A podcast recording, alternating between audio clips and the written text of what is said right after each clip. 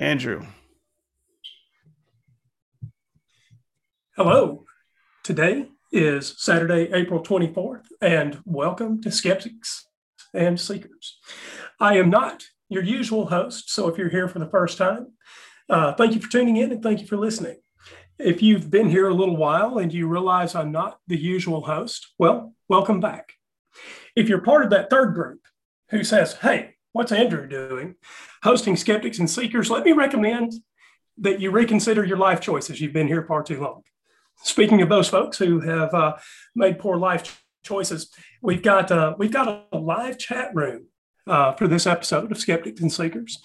And if in the future you would like to join the show in the live chat, uh, you can find Skeptics and Seeker, uh, Skeptics and Seekers at skepticsandseekers.squarespace.com, or you can send an email to skepticsandseekers at gmail.com there are uh, oh about a hundred slots open in the live chat room for every show, and let me tell you, the first four slots go really fast, so you should sign up early. so today uh, we are here to discuss something quite serious. Uh, today, if you've been following the if you've been following the blog and you've been following the uh, discussion board, uh, today we discuss abortion. And so let me go ahead and dive right into the introductions. Co hosting with me today is someone who is entirely new uh, to skeptics and seekers, and that is Clinton Wilcox. Clinton, hello. Hello, Andrew. Uh, thank you for inviting me on to participate in this discussion. Thank you for being willing to join us discussing abortion today, taking the, the usual pro and, and con positions. We have a, a, a usual voice of skeptics and seekers back to join us, Darren Lute. Hey, Darren. Hello. Short and sweet, and taking the uh, taking the pro life position. Uh, someone who always acquits herself well on skeptics and seekers, Teddy Pappas. Hey, Teddy. Hello, how are y'all? Great. All right. So before we get into opening statements, uh, the usual host of Skeptics and Seekers, who is running the control board behind the scenes today, uh, David Johnson, has an opening statement, and we are going to go right into the discussion of abortion. Uh, David, unless you have some preliminaries other than your opening, the mic is over to you. So if I do have preliminaries, you're going to take it away. Um, I, I should have, have al- I should have already taken it away. I can see how this is going to go. Should have never given me the mic. Um, because uh, I have no responsibility in this show at all.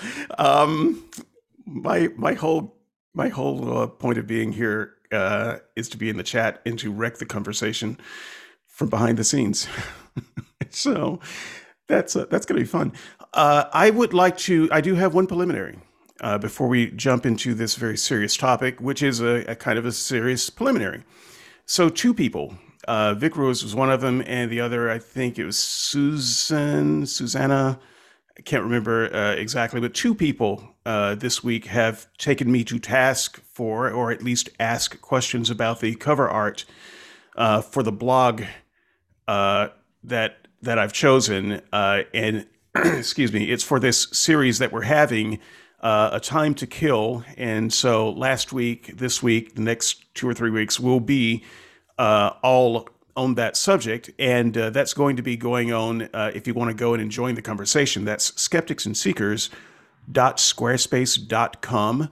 Uh, and uh, the cover art is very much not something that I usually do. it's a very gory image of a, of a stoning or something like that anyway. And it's the t- it's the type of thing that if uh, one of the people in on the board put in the comments, uh, I would remove it. so uh, sorry about the double standard, uh, guys. Uh, the reason I uh, chose that image, and I had to think long and hard before I did it. Um, and there were, trust me, there were much worse images that I could have chosen. Just looking at images of stonings Uh, there's there's some pretty graphic stuff out there.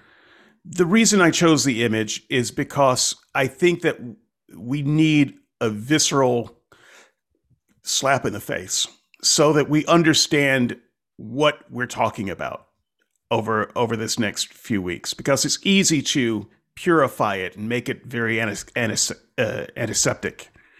Uh, but it's not uh, the introduction that we had last week was not the subject that we're going to talk about this week is not it's very graphic. And i think that there are times when a graphic depiction of what's being discussed uh, is necessary and so i dropped a i dropped a bit in the uh, comments uh, i don't want to read it myself because i don't like reading out loud and so would one of you sharp eagle-eyed people uh, read this. This is a passage uh, from the Bible. I've got it in my um, uh, write up on the board, skepticsandseekers.squarespace.com. Uh, you can send me an email, skepticsandseekers at gmail.com. Uh, if you want to uh, take me to task, uh, but don't want to put it on the board. But would someone uh, read that out loud so that I can kind of help justify uh, my reason for putting it up there? Darren, Teddy, um, sure. Brian. Okay, Darren. Uh, suppose your own uh, suppose your own full brother, your son, your daughter, your beloved wife, or your closest friend should seduce you secretly, encourage you to go and serve other gods that neither you nor your ancestors have previously known. The gods of the surrounding people, whether near you or far from you, from one end of the earth to the other. You must not give in to him or even listen to him. Do not feel sympathy for him or spare him or cover up for him. Instead, you must kill him without fail. Your own hand must be the first to strike him, and then the hands of the whole community. So we read passages like that. And when they're just words, we, we've become immune to them. And I wanted to show at least graphically, what we're talking about, what it is God was ordering that you do to your kid or to your wife or your best friend. Um, that's what we're talking about. That's what's at stake uh, here, uh, and I and I don't want that to be lost. I'm not going to post graphic images of abortion. Trust me, I thought about it, but there there is an emotional argument to be made there too. And Christians make this type of argument all the time. I think somewhat inappropriately, but I understand uh, that part of this is an emotional argument, and I don't want to suppress the emotional argument when it's the other side too. And so the other thing I've been taken to task for is simply criticizing the Christian position, which I find very easy to do but not putting out a position of my own. And I've called people together to give their own positions about things. And I recognize that I have not yet given my own position. And so for the next few minutes, I'm going to give my own position and then I'm going to mute myself. Um, I warn you, though, that the position I'm about to give you, it's not something that I have said out loud. It's not something that's going to make me any friends it's something that will anger both sides. So uh, I don't mind standing alone, but um, there would there would have been a time when I would have considered this position uh, risky enough so that I wouldn't say it publicly. So um, after giving it some thought, I want to make this case. If you want to say pro-choice, pro-life, I find that a very um, very bad dichotomy. I find it just marketing uh, on both sides, and I don't I don't like either um, either suggestion. But if I had to choose one, I, I suppose you can label me with pro-choice. But let me let me be clear: the position I had as a Christian has not changed all that much. okay, um, so on the board, I wrote a piece called "No Abortions, No Exceptions." Uh, and of course, being on the pro choice side, obviously that has changed. But much of my rationalization has not. And I can tell you right now, I hate abortion. I despise abortion. I think that many, uh, uh, I think it's a dirty business. I think that many abortions uh, are wrong. I, I don't, I don't like it at all, and I don't side uh, with mothers who wait uh, for a long period of time before having an abortion. Um, they, I, don't, I don't appreciate them. Defending them to me feels like defending the tobacco industry and there there may be some defense that the tobacco industry could have, but I wouldn't want to be tasked with it. And I feel like that uh, defending abortion. I despise abortion. The only thing I hate more than abortion is for unwanted children to actually be born. So let me unpack that uh, just a little bit. I'll try to be brief. Um, we know that I'm going to fail at that. Hierarchy of human value. First, the first thing is to understand uh, my point of view about human life and human value. Uh, I am very much like Peter Singer in this regard. And in the same way that Peter Singer loses the emotional argument every time, I will lose the emotional argument. So I get that. But I don't believe that all people are created equally. I think that's bunk. It's it's a great thing for bumper stickers. But in the real world, we don't act like that. We don't think that. Nobody thinks that. In the real world, we all have a hierarchy of human value because we don't think that one life is actually the same as another life. And so I encourage you to engage in a thought experiment. Uh, if there is some type of disaster going on and you have the ability to save you know, 10 people, let's say, if some of the people that need to be saved are people from your own nuclear family, don't lie. You will get them first. You will run over and past other people who need saving to get to your tribe. Because when it comes right down to it, they're at the top of the hierarchy of human value in your mind. And you can say all all humans are equal, but you don't buy it. You don't really buy it. Um, if we if we expanded the experiment to thinking about nations and only two nations could survive say resources had gotten so low and we were faced with some type of uh, decision. Don't don't worry too much about how we got there. It's a thought experiment. Only two nations could survive. Let's just assume the one you live in would be one of them, and then you could save another. And who do you save? Well, I don't know, but given the choice, say between Europe and Africa, I'm going to save Europe. I'm going to save Europe. I'll do it every time. Uh, China, and Africa. I'd probably save China, God help me. Russia and Africa. Finally, Africa, you win. I see no, I see no use for Russia at all. Um, but it's it's a terrible experiment to put yourself through.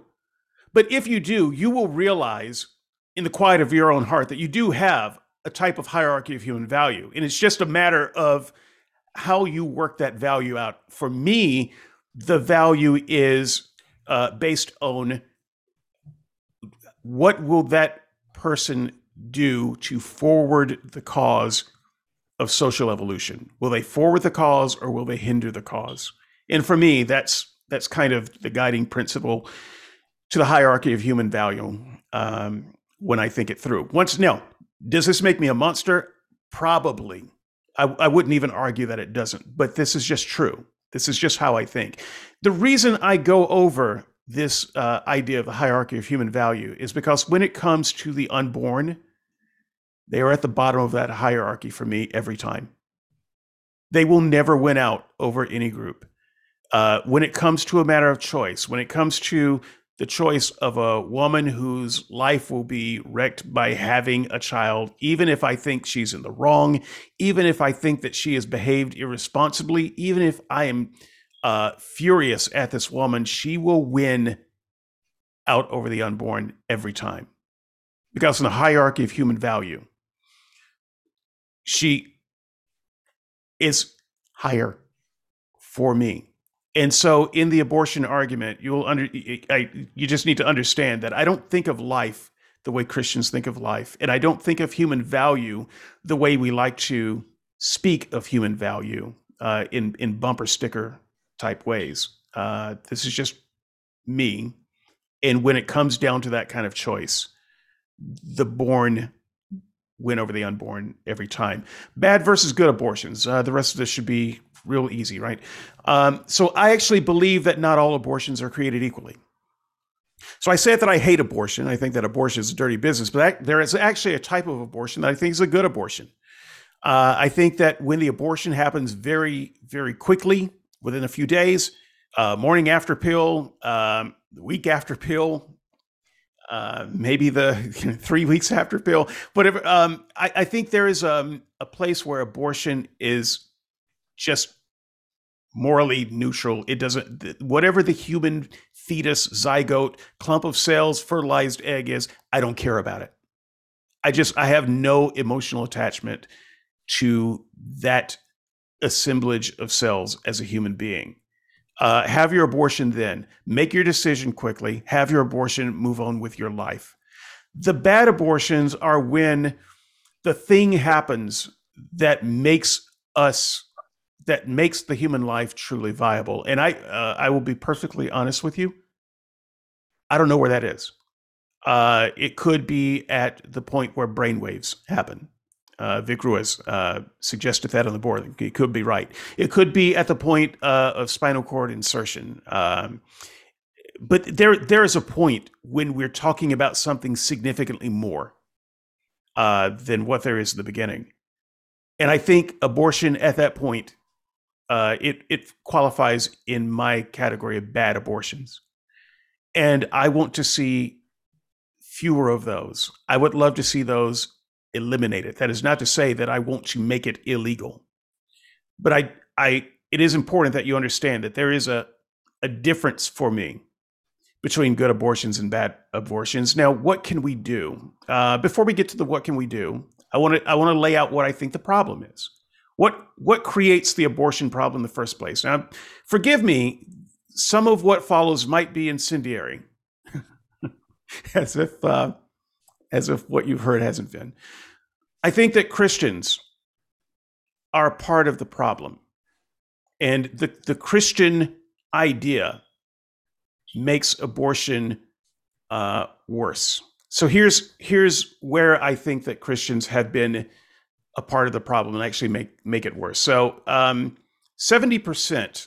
This is a statistic. You can see it in uh, the sources uh, that I've included uh, in uh, in my write up. Seventy percent of women who get abortions identify as Christians.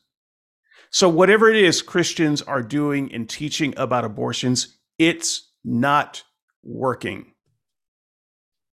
It's not working.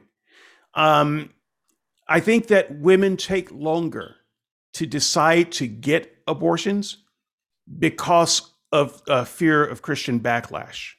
So, some of the what I would call the bad abortions happen because Christians, uh, they don't feel like they can go in and get it done when they go to churches, and this is uh, borne out by statistics too. I don't have time to cite everything, but when they when they go to their churches uh, or church members and talk about abortion, they usually uh, get uh, retribution and judgment and condemnation, uh, and so they don't do it, um, and it gets put off. And eventually, they decide to get the abortion anyway, but it's it's after the term is much longer than it needs to be.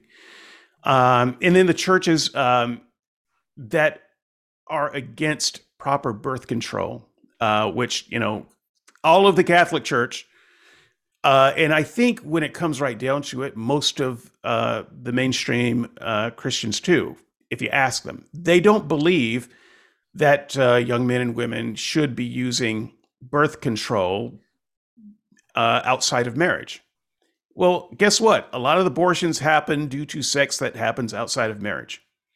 And so, if better sex education, better birth control was a part of the equation, uh, I think that we could actually eliminate abortion. So, finally, what can we do to eliminate abortions? I've set all of this up, and so you you can probably guess what's coming. First of all, uh, somewhat unintuitive, unintuitively, if we want to re- reduce abortions, make abortion more available as a viable option to more people so that they can get the abortion early. So this is this is one of the things that'll eliminate or reduce what I call the bad abortions. It just needs to be a viable option up front. But but it, uh, moving further than that, we need better sex education. Uh, and anyone who teaches abstinence only should not be allowed to teach kids anything about sex education because that's that's just a failed uh, experiment that ignores the human condition. Uh, thirdly, uh, condoms, birth control should be free for everybody, teens and adults, everybody, um, because sex is going to happen, and and in fact, maybe more sex would happen, and that just that frightens Christians to death. But while more sex might happen, I'm not sure more sex would happen because it's happening anyway. Fewer pregnancies would happen. Fewer pregnancies lead to fewer abortions. And then uh, finally, science uh, can get even more involved so that the more things like the morning after pill uh, can be even more effective and uh, uh, even with longer periods of time because you don't always know that you're pregnant the morning after. Uh, so I, I think that all of these things taken together would not only reduce bad abortions, they would reduce abortions altogether. But a lot of this stems from how we view and treat human sexuality. So, just uh, a moment to plug after this series on killing is over, we're going to pick up this thread and we're going to spend a few weeks talking about human sexuality. Uh, so, that said, uh, I have only one more thing to add to the abortion conversation and I will do that at the end of the show in the form of a piece of music. Uh, and so, with that, I am going to mute my mic and turn it over to Andrew.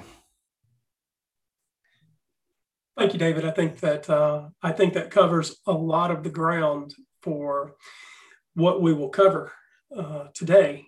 And um, if you folks have things to say in the chat, by all means, uh, uh, alert us in the chat. And if there's something worth reading out, as usual, here on SNS, it, uh, one of the moderators will bring it to the front.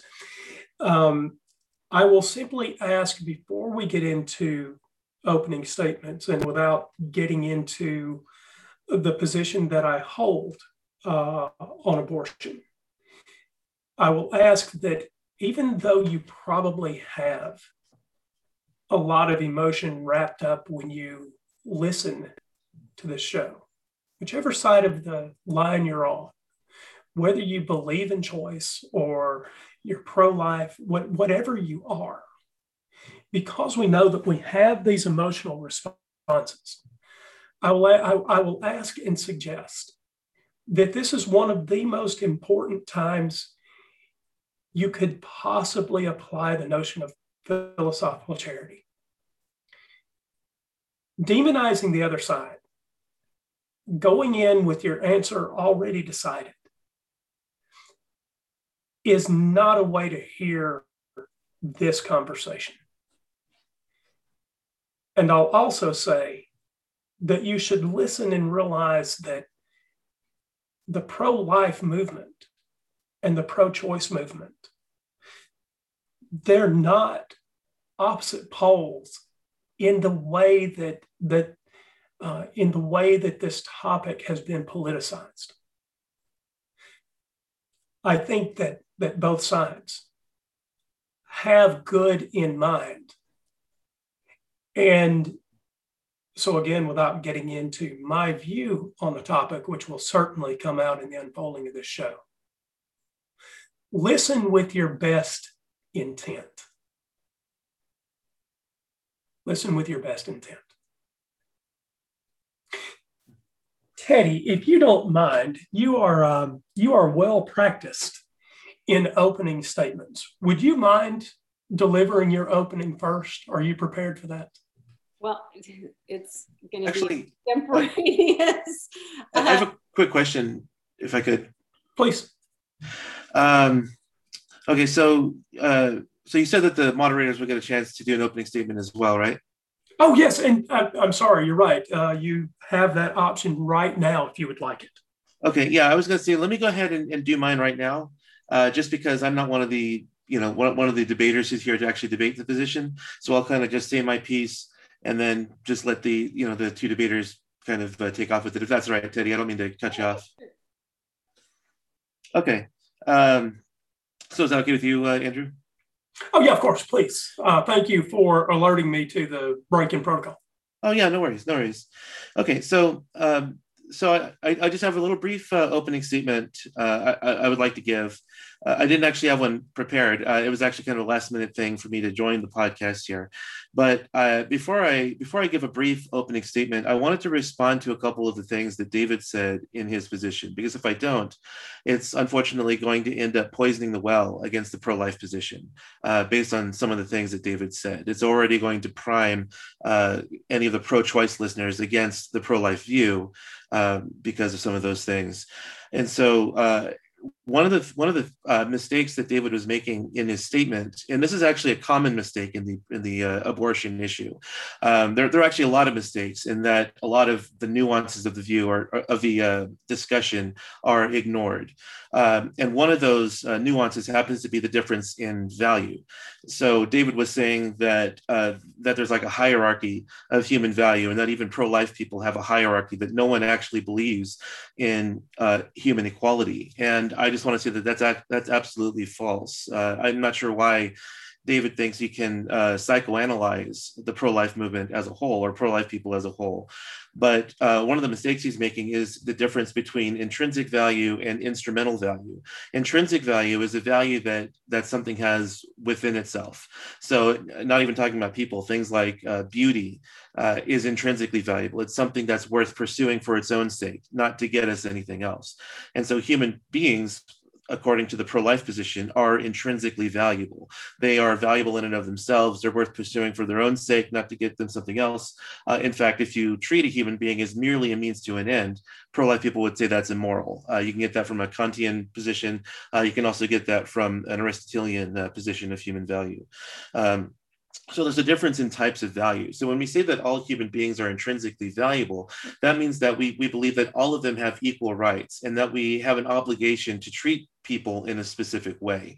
Now, does that mean that if two people are in mortal danger, uh, you know, like a burning IVF clinic, like uh, David alluded to, that um, that you know I, I have to necessarily go for a higher number of persons because I hold uh, human equality. Well, no, that, that doesn't follow because there are there might be instrumental reasons that I choose the one over the many. Uh, so th- this type of uh, of uh, discussion regarding value, we, we need to keep in mind the actual distinctions between types of value, instrumental value and intrinsic value, uh, but also. And uh, I, I say this next part because I don't want to offend David. Uh, but I do hope that he will reconsider his view on human value because uh, David's position on human value is actually pretty scary.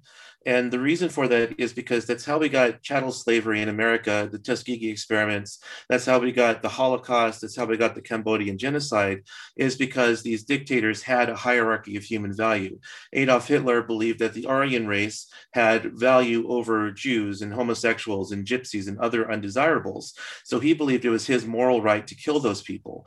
Uh, white Americans in the South believed that there was a hierarchy of human value, that uh, that white people had more value over black people, so they had the moral right to enslave them. Uh, so the modern the modern type of people that are devalued are the unborn. Uh, so this is the same type of argument that got us the Holocaust and that got us the Tuskegee experiments and chattel slavery. So this idea of a hierarchy of human value is actually really scary, and I, and I hope uh, David will reconsider uh, considering that all human beings have equal value instead of this this hierarchy of human value, because it's how uh, how we've gotten so many human atrocities in the past was because of this idea of human value.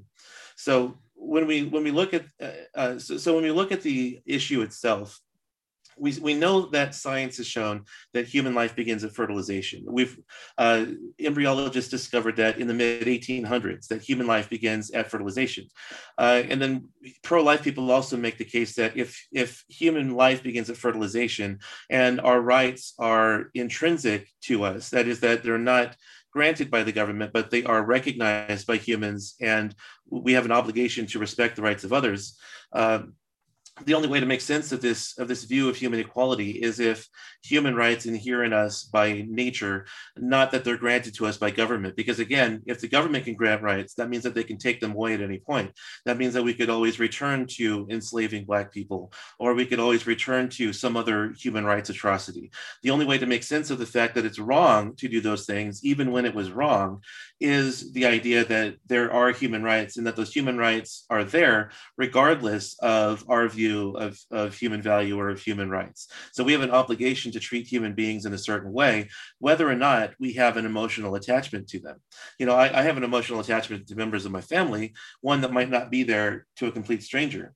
You know, I, I don't feel an emotional attachment necessarily to a homeless person who's begging for money on the street. But does that mean then that I'm justified in killing that person, or even that I'm justified in just walking by without giving him a second glance or or um, excuse me, without trying to meet some need that he has. That that lack of emotional attachment is not an indicator of how of how I, I am able to or of how I am supposed to treat that person. So if the if the unborn are human beings or biological human beings, which they are, we know that through scientific discovery, uh, then we have an obligation to treat those human beings in a certain way. And so we have an obligation to respect the right to life of those human beings, even though we don't have uh, any sort of emotional attachment to them, while we might have an emotional attachment to the pregnant woman. Because uh, often our emotional attachments can actually lead us astray and cause us to do the wrong thing, we, we might be well meaning in doing the wrong thing, but we're still doing the wrong thing. So we can't let our emotional attachments be a guide as to how to treat a, a certain uh, subsection of human beings ethically. Okay, so I am sure that we are going to get into uh, full moral status. Uh, this is what the, uh, part of what you were saying, Clinton, is what the philosophical literature describes as full moral status. I'm sure that in the course of the debate, we're going to get into full moral status. Um, and, and I'll ask uh, just for the listeners to consider whether there's a slippery slope fallacy in what you've said there and ask Teddy to, uh, to deliver her opening statement if she's ready. Yes. Um, so, one of the things that we hear constantly in, in our society today is um, this concept of inclusiveness. And that is an important thing. We want people to, to feel a part of society. We don't like the idea of people being left out. And so that's a good thing. Um, and especially when we look back at our history and we see how there were seg- segments of the population. We look back at how uh, people were brought from Africa and enslaved, and we saw the horrors of slavery, and we saw how we had our president, Abraham Lincoln, the only leader in this world who had fought a civil war in order to abolish the horror of the institution of slavery. That's the only time in world history where a civil war was fought to abolish that horrible institution. And from that, we would think that we would have learned from that the, the idea and lesson that you don't try to define someone out of their humanity. And what we try to do is we try to figure out what is the common denominator that all humans have. And that is their very humanity. And we figure out what is that that makes us human? And that is our nature. And that is when, at the time of fertilization, when a sperm and an egg unite, and then you have that fertilization, and then life is created. And that is what we all have in common. And with that life, what you have is the sense, this infinite sense of possibilities. That is the most precious gift that anybody can be given life. And you know what? Everyone in the sound that can hear my voice, you know what? You value life. And you know how I know that? Because you can hear me. You haven't committed suicide. You were here. You can hear it. And so you value it. And maybe you complain about you don't like this or that, but you were here. You value it for whatever reason. You are still here. And rightly so, because there's so much to value in life.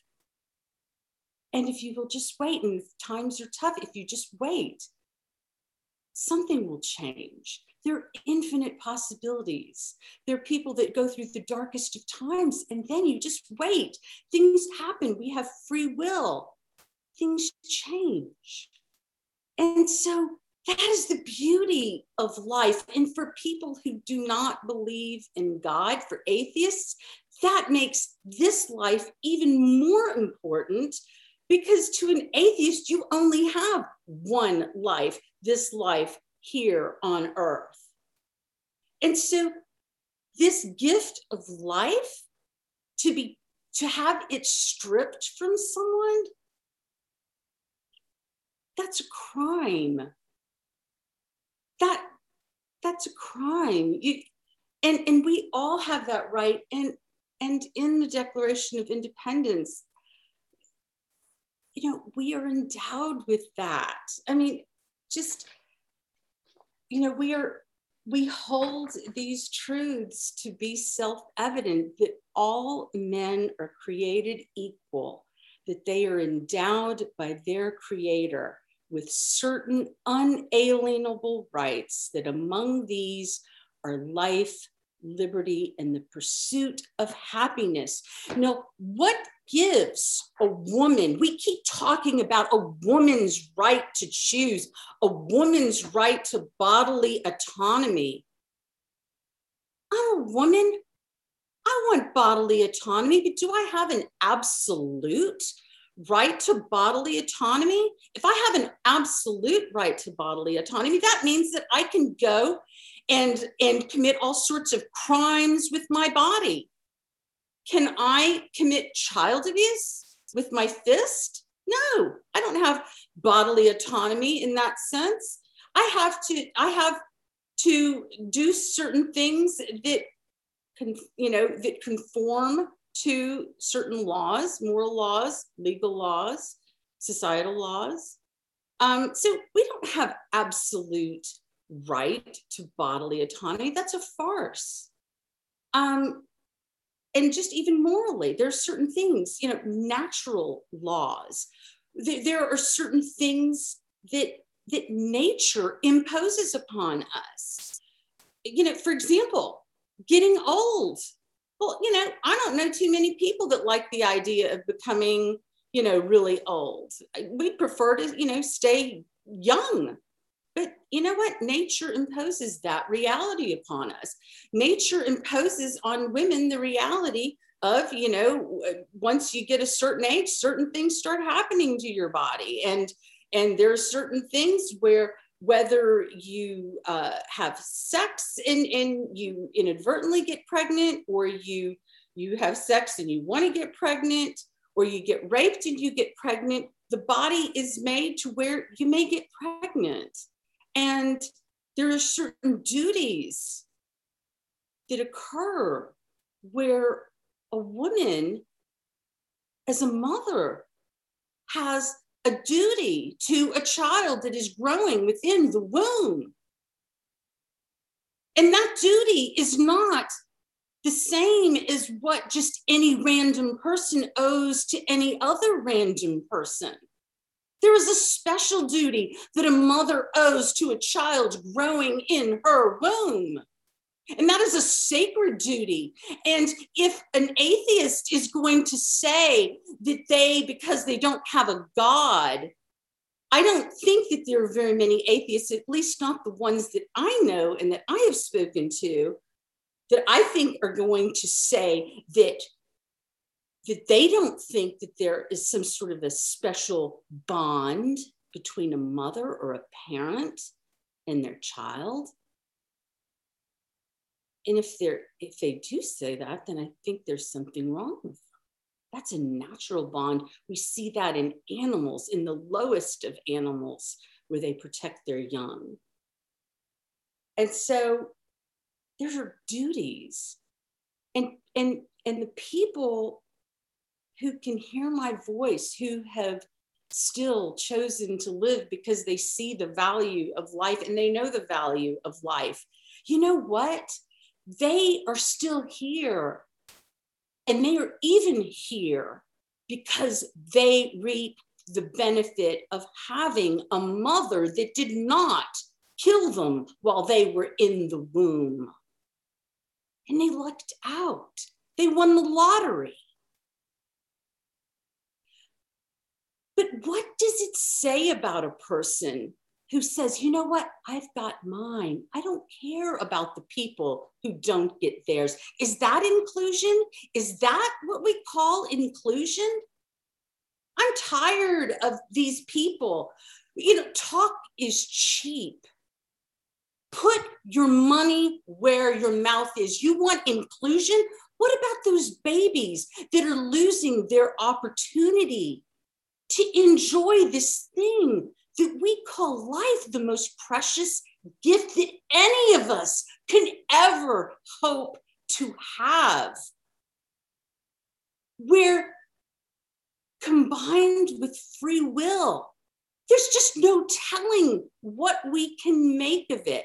And are there joys and sorrows and everything else mixed up in between that are part of it? Yes that's all part of life but but that's what makes it so wonderful without the darkness you don't know what joy is and so it's all part of it but we don't have a right just because a baby is not fully developed. We don't have a right to unnaturally thwart that development and say, oh, it's not capable of advanced thought yet.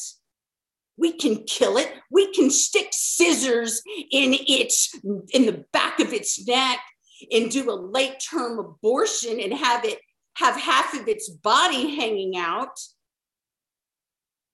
and and and do that sort of i mean it's just it's sick and we call this a civil society and these abortionists, how are they different from Joseph Mengele? And we think of ourselves, this is America and this is happening. And, and, and we are trying to pass laws against this, and the United States Supreme Court keeps knocking it down, and we and and and the legislative branch in this country has just completely just they've they've taken their hands off they've shirked their responsibility. And they are the, the branch of the government that is the closest to the people. And they have backed off. They have they are just cowards. And now the supreme court they they just sit there and they've become cowards too. At first they were all the big dictators the tyrants seizing control, unelected, and seizing control. And now they're they too are afraid, and they're about to get packed too and lose their power. But uh, but this this society is going downhill quick, and the people that care about life, and and you know what? What happens is is at first it's always somebody else that's getting persecuted. It's always somebody else that's being treated as a subhuman. But then, then they start pointing at you. Eventually, it gets to be you. And so we have to look again at the common denominator. What makes us human? It is our human nature. And we don't say that who is valuable if they're smart, if they are capable of more sophisticated thoughts, how developed they are, how big they are. Whether their heart has started beating yet. Will it start beating if you don't suck them out and dismember them before you let just a little bit of time pass so that their heart will start beating? Is it just a matter of time and development that is needed? That's all that's needed. So let's not make these false distinctions.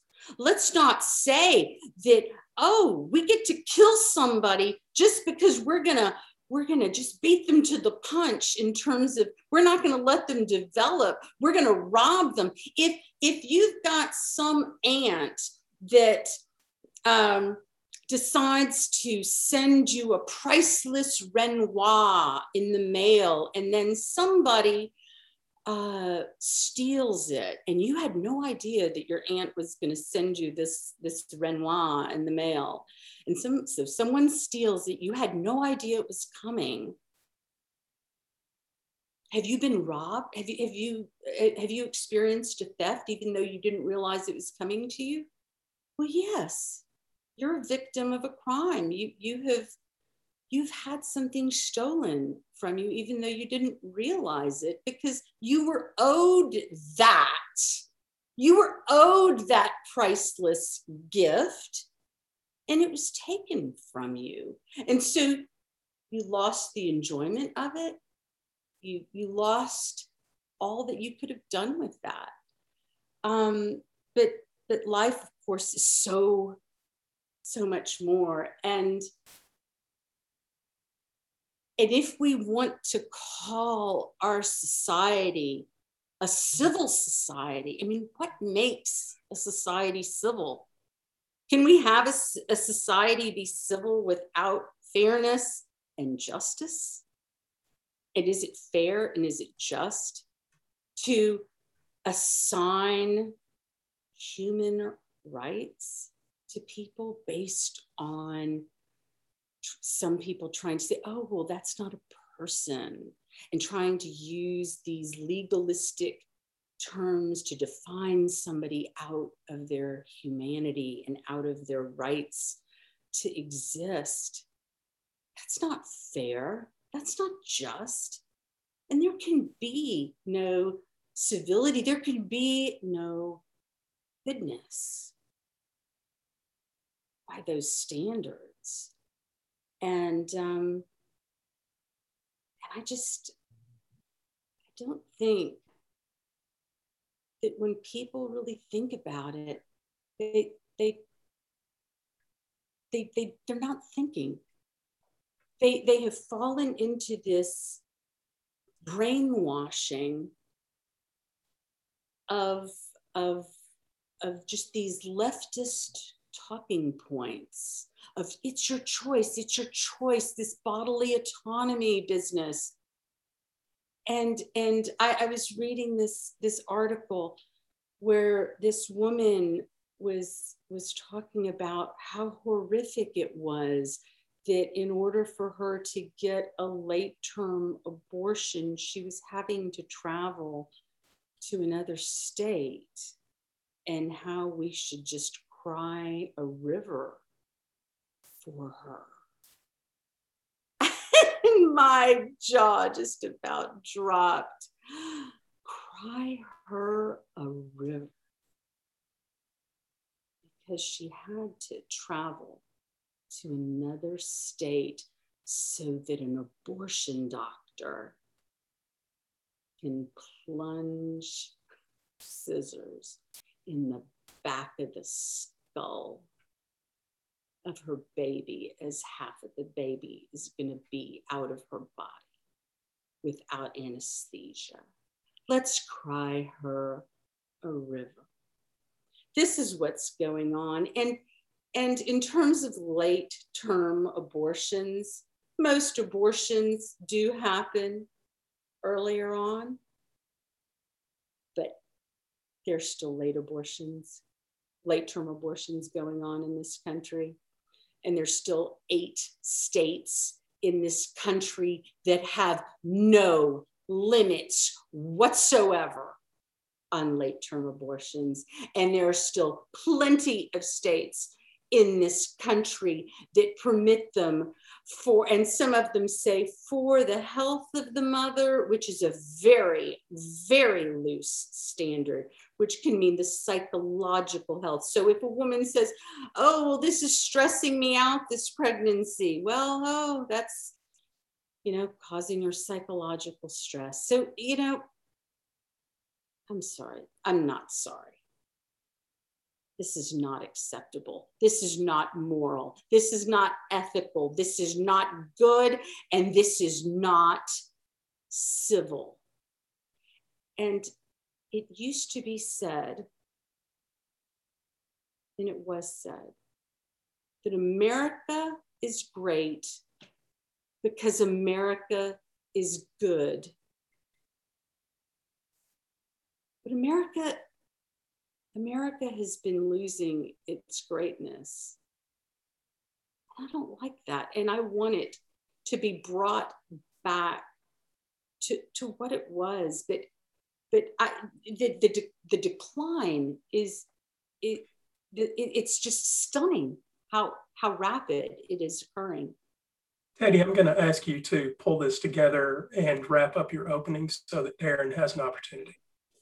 But uh, but anyway, we we have to think about what is going on in terms of our the most important fight that that has to be fought is to preserve the rights of the unborn because there's a Holocaust going on. There are over 71 million deaths that have occurred since 1973 until until 2020, uh, and that that's a Holocaust. That's beyond a Holocaust.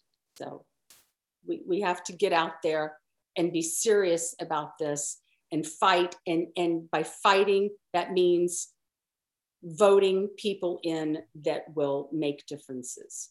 Thank you. Okay, Darren, um, your uh, your opening. Take as much time as you need. Okay. Well, um, so I've had my um, position up on the board since Wednesday. And for those of you that's already read it, you can pretty much see that I predicted everything that uh, Clinton and Teddy um, has said in their openings and described in detail why it doesn't even really matter. Um, one of the things that I predicted was that Teddy uh, wouldn't actually argue as if she believed heaven and hell were real places. And you saw that in her opening argument. Um, so, anyways, let me uh, just sort of summarize what's uh, what I went over, and um, and uh, then I guess we can go from there. So, uh, there's this concept in uh, psychology about cognitive dissonance. Uh, it's where people hold two conflicting views um, at the same time, um, views that can't be true at the same, uh, both be true at the same time. For the anti-abortionist, it's that um, we are taking away their life and yet they still go to heaven. So um, when when a secularist talks about taking a life, they're talking about the actual cessation of all existence. Um, completely existence is gone. So when a secularist is talking about taking a life, they're actually talking about something different than the theist is talking about. Um, for um, all of the Christian denominations I was able to find uh, preparing for this, and I'm sure I didn't do a con- uh, comprehensive view, but they either um, contended that um, anyone under the age of, um, oh, I forget what they call it, consent? No, it's, um, anyways, where they're responsible for their actions, gets an automatic ticket to heaven. Some say that uh, the ticket isn't guaranteed in their theology, but they trust in God's um, goodness that they would anyone who can't doesn't have the option to um, uh, uh, doesn't have the option to really take into consideration what the theology is that God would go ahead and let them in anyways. So in the Christian theology, killing someone actually isn't really a cessation of their life. Um, what it is is just changing their perception from one life to another. So when a when a theist says that anti-abortionists um, uh, are preventing people from having their right to life, they're not actually being completely accurate.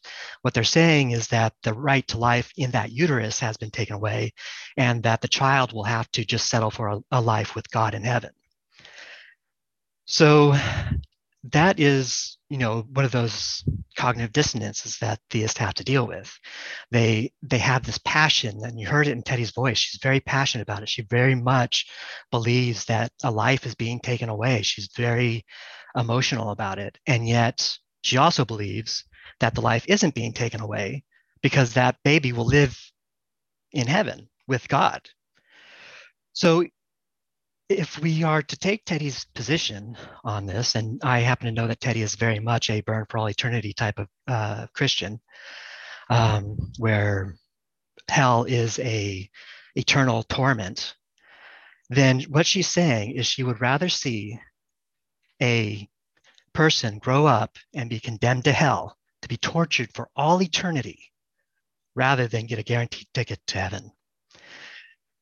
And at first, it doesn't seem like that's what she's saying. But when you actually stop and think about how her theology works with the real world that we're living in, that is the only conclusion that you can come to from what uh, her argument is. She's saying that she would rather take away that person's guaranteed trip to heaven and instead make it a very high po- possibility that they're going to be tortured for all eternity. And that's what the theist really has to contend with. I mean, there really is no moral argument that they can make about earthly rights or uh, earthly uh, right to life or anything like that when heaven and hell is literally in the balance. And that's why I say that most uh, Christians don't actually believe in their theology, because when they start when they start arguing about abortions, um, about rights to life, they argue as if they don't actually believe heaven and hell exist. So that's the first hurdle that Teddy's going to have to um, get over today. Um, is how does she square her passion for uh, the fetus with her theology that she is for every abortion she blocks, she is condemning, uh, possibly condemning that baby to hell to be tortured for all eternity. Another problem is, is that she says that the right to life is a divine divinely granted. I mean, I, I think it's great that she thinks that. I think uh, if people thought of life that way, perhaps we'd have less wars in the world. Of course, the problem is, is that she can't actually demonstrate it's true. Um, she can point to a Bible, but she can't demonstrate that the Bible is actually what she claims it is. Uh, she can uh, point to um, basic beliefs or intuition or how she feels. But again, none of that's actually evidence that any of her supernatural claims are true. So that's another hurdle she's going to have to uh, uh, manage today. How does she demonstrate that her claims to a divinely granted right to life are even relevant to the conversation? That's not even like the uh, God in her Bible cared about life. Um, I mean, genocides. He, I mean, he personally drowned the whole world according to the Bible. So, I mean, I'm assuming there were baby and unborn babies in uh, while he was doing that drowning. So, God obviously doesn't care about uh, the fetus as much as she does. Um, and then she's going to have to uh, deal with the fact that a lot of what she says is an emotional appeal, but it doesn't really address the actual problem.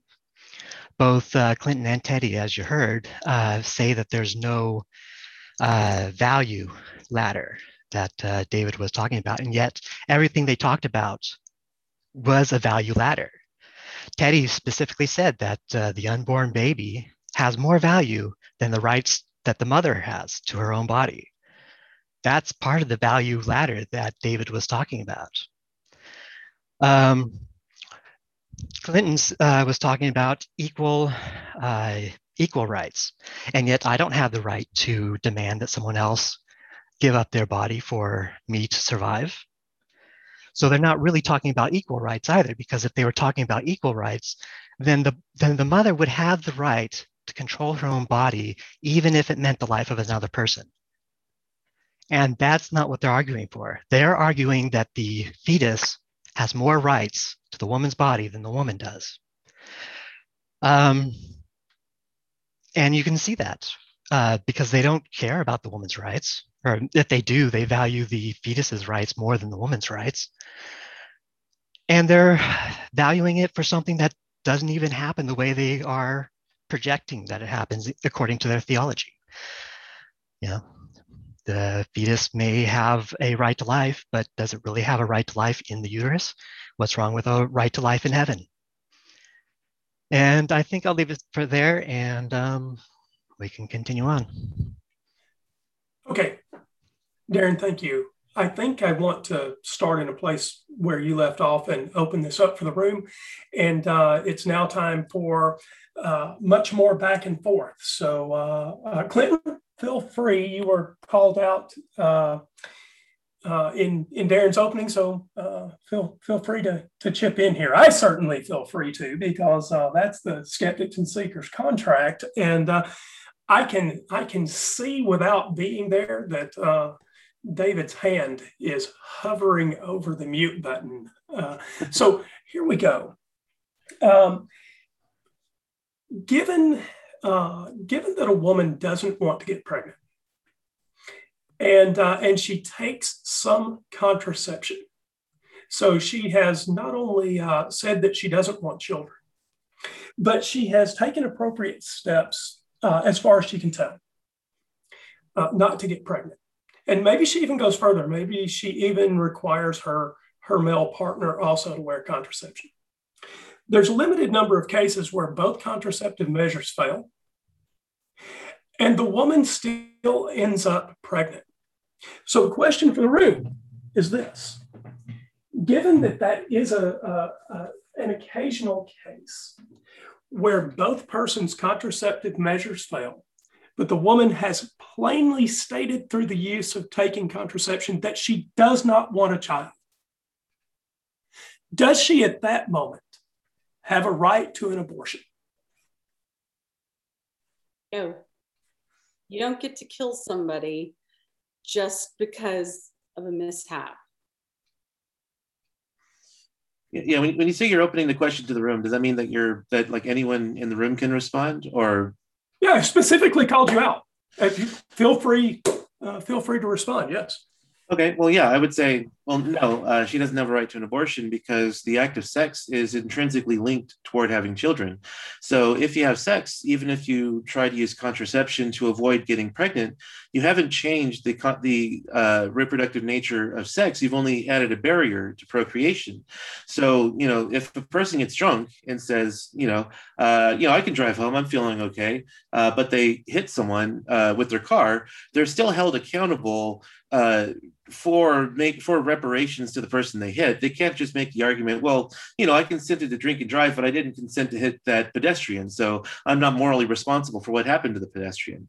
Well, that, that's clearly not a good argument because the pedestrian was harmed by a direct action that you took. You you drank, lowering your inhibitions and your ability to make uh, wise decisions, and then you drove in such a state. So you're responsible for reparations to that person. Uh, in in the same way, since procreation is intrinsically linked to uh, to sex.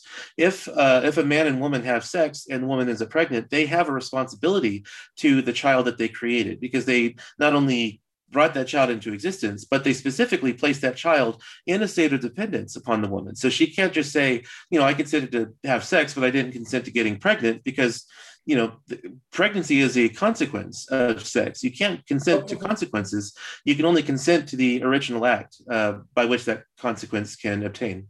All right. So let me uh, let me follow that question. Teddy, feel free to chip into both of these, but I think uh, I think there's something that needs to be added here.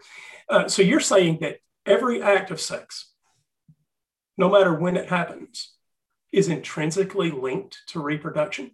Intrinsically linked, yes. Now, obviously, uh, not you're every time. Have to peel that apart a little bit. Now, obviously, not every time a couple has sex they get pregnant because there are certain things that have to go right. You know, the woman has to be ovulating. So it's not intrinsically uh, linked every time. Well, no, it's intrinsically linked, but uh, just like smoking is intrinsically linked to uh, to getting lung cancer, not everyone who smokes gets lung cancer. But uh, getting lung cancer is a direct result of smoking for your entire life. That's a false so equivalency. Well, is, how is it a false equivalency? I'll be glad to tell you. Well, feel free. Every, I asked. If every act of sex is not intrinsically linked to getting pregnant, and in fact, we know that it's not because there are only three days a month or so during ovulation that women are likely to get pregnant. 173. Okay, so then, hold on. What'd you say, Darren? I'm sorry. 173. That's uh, the average number of sex acts it takes to get pregnant. But by definition, okay, so it's uh, it's far less likely uh, that you will get pregnant than you won't. So, I don't see the intrinsic link. So how does that? How, oh, I'm sorry. Go ahead, Teddy. Whichever day, but whichever. Um, however, the person got pregnant. Clearly, they got pregnant on one of those days, so they assumed the risk on that day that they weren't being careful in terms of when they had sex. Uh, wait a minute. I actually that's not how I set this up. I specifically said that not only was she being careful, but she also required her partner to be careful. She has stated in as many ways as she can possibly state it that she does not want a child. So, how does it prove? So, how does the fact that she can only get pregnant a few days out of the month prove that sex is not intrinsically linked to pregnancy? Because, well, because you can have sex the other 27 days and they don't get pregnant. yeah, but that doesn't that doesn't prove anything though. Because on those three well, but, days that she gets okay, pregnant, she, on those three days, she well, hold on, just, just, just three days a month. On those three days she got pregnant, she got pregnant because she had sex. So sex is intrinsically linked to reproduction. Days that she had sex and didn't get pregnant. Yeah, but that, that doesn't prove anything. That doesn't prove anything though, because uh, everything has to go right in order for the pregnancy. Right, and it's much more likely that it doesn't. But let me, y'all are missing the, actually the big, big picture is that sex is risky business in the sense that anytime somebody has sex, there is the assumption of the risk. No, there's not pregnancy. Well, yes, no, it is because no, there's not. The the, the agreement to have sex is not an agreement to pregnancy. Know, there are countless women, you know, from you know, from the beginning of time who accidentally got pregnant and didn't want to. And um, that's not what we're talking about here. We're talking about a woman who is taking birth control and requiring her partner right also to take contraceptive measures and that's why it's risky because sometimes contraception fails so it's not it's not foolproof I so, think the problem so here is that Andrew's talking about consent and the other two are talking about biology. That's, that is exactly right. Well, yeah, I, I, responded to Andrew's argument from consent, though, that because poorly. sex is is intrinsically well, no, it wasn't poorly. Uh, this is just the reality. Well, yes, it was sex poorly. is intrinsically linked to absolutely because poorly. because sex is intrinsically linked to procreation. When a no, yeah, but that sex, doesn't that doesn't matter. She anticipates that has absolute zero. Well, it does matter. Absolutely just, zero to, well, to prove does, your point. It does matter, and I use the example no, of drunk and I use the example of drunk driving to show why it matters. Uh, Andrew asserted without evidence that it's a false do you know equivalency. The, do you know what the definition of consent is? And I asked him why it was a false equivalency, and he didn't give an answer to that. Just wait what are you saying that I asserted without evidence? that the are that the Let's not uh, use phrases you don't understand.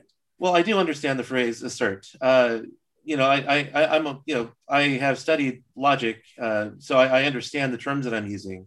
If you disagree Well, with a- them, then maybe there's a disagreement there. But, you know, Well, get on with So it. I- so I, I used- so I, I used the analogy About from drunk driving, and then you said uh, it's a false equivalency, and I s- and I asked how is it a false equivalency, and you said, and you just said, well, because sex is Oh, not intrinsically well, linked to look, let me address you And that's not really. So what that's not happens really when an let answer me, to let have me sex? address your let me address your hypothetical directly.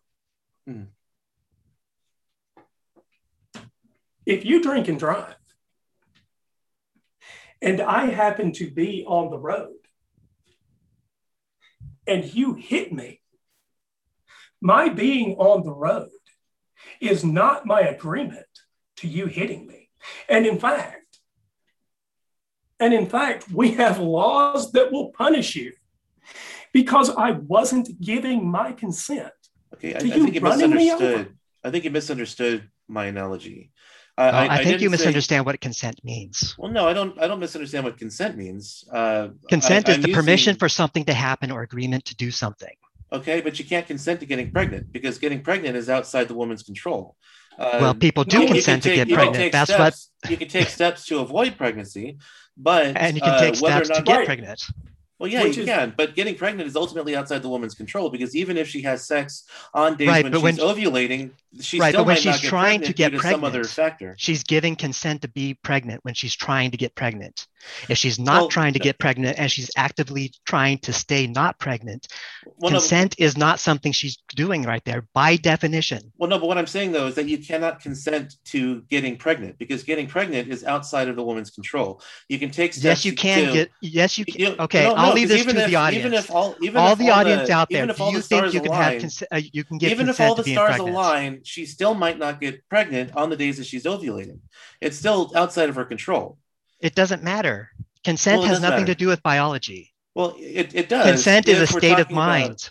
well, no, because you can consent to have sex, but you can't consent to Oh, have wait a minute. pregnancy. Wait a minute. Are just you like you actually can, just like you can that you consent to play the lottery, but you can't consent Clinton. to winning the lottery. Winning Clinton. the lottery is outside of your control. Clinton? Clinton, What? Are you saying that you can consent without an act of consent?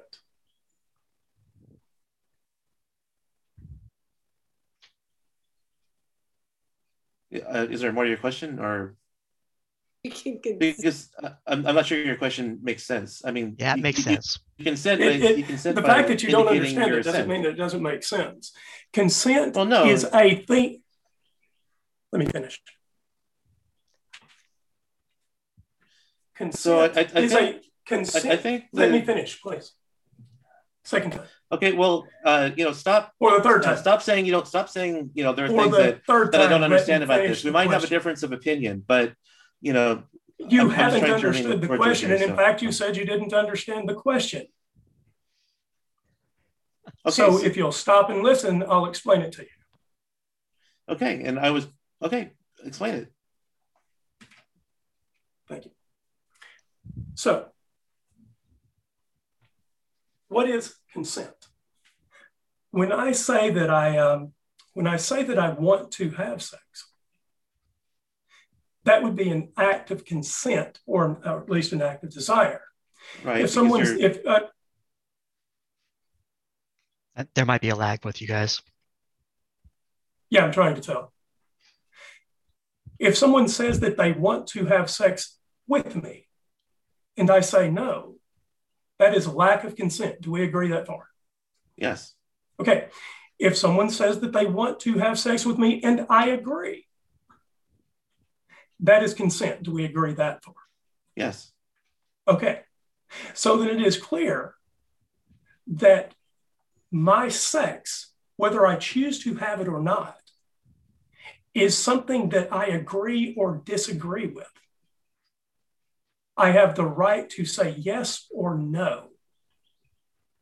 And as far as I understand you, now, there is no situation in which I have sex and I have not offered one of those two, a yes or a no. So, what I've tried to tell you and what Darren is telling you is consent is the state of mind about having sex. So, what I said to you was, can you give consent without consent? Is there consent without consent? Well, you, you worded it funny, which is why I didn't understand. Okay. Do you understand saying. it now? But, but yeah, in order to okay. consent, you have to you have to give your consent. But there are different forms of consent too. Like you can consent no, to something not. tacitly without your. Uh, well, sure. Uh, for example, if the if you come into an operating room after having a, a major accident and you're unconscious, uh, does the doctor have the right to operate on you? Uh, if there's no such thing as tacit consent, then no, a doctor could not operate on you. But the doctor operates under the assumption that you would say yes. Well, actually, you if sign you forms Well, no, I'm just talking about like if you were in an, in an accident, something you couldn't prepare for, something you couldn't foresee. If you come into a doctor's office, so or, are you are, are you saying that those who uh, are I, don't understand. So no, I'm just saying there, there are different there are different ways you can consent too. You don't necessarily have to consent openly. Uh, well, the doctor assuming consent is not the no. same thing as you actually consenting. No. Does the unconscious woman consent? No. If we're talking about sex, okay, then no. Then right.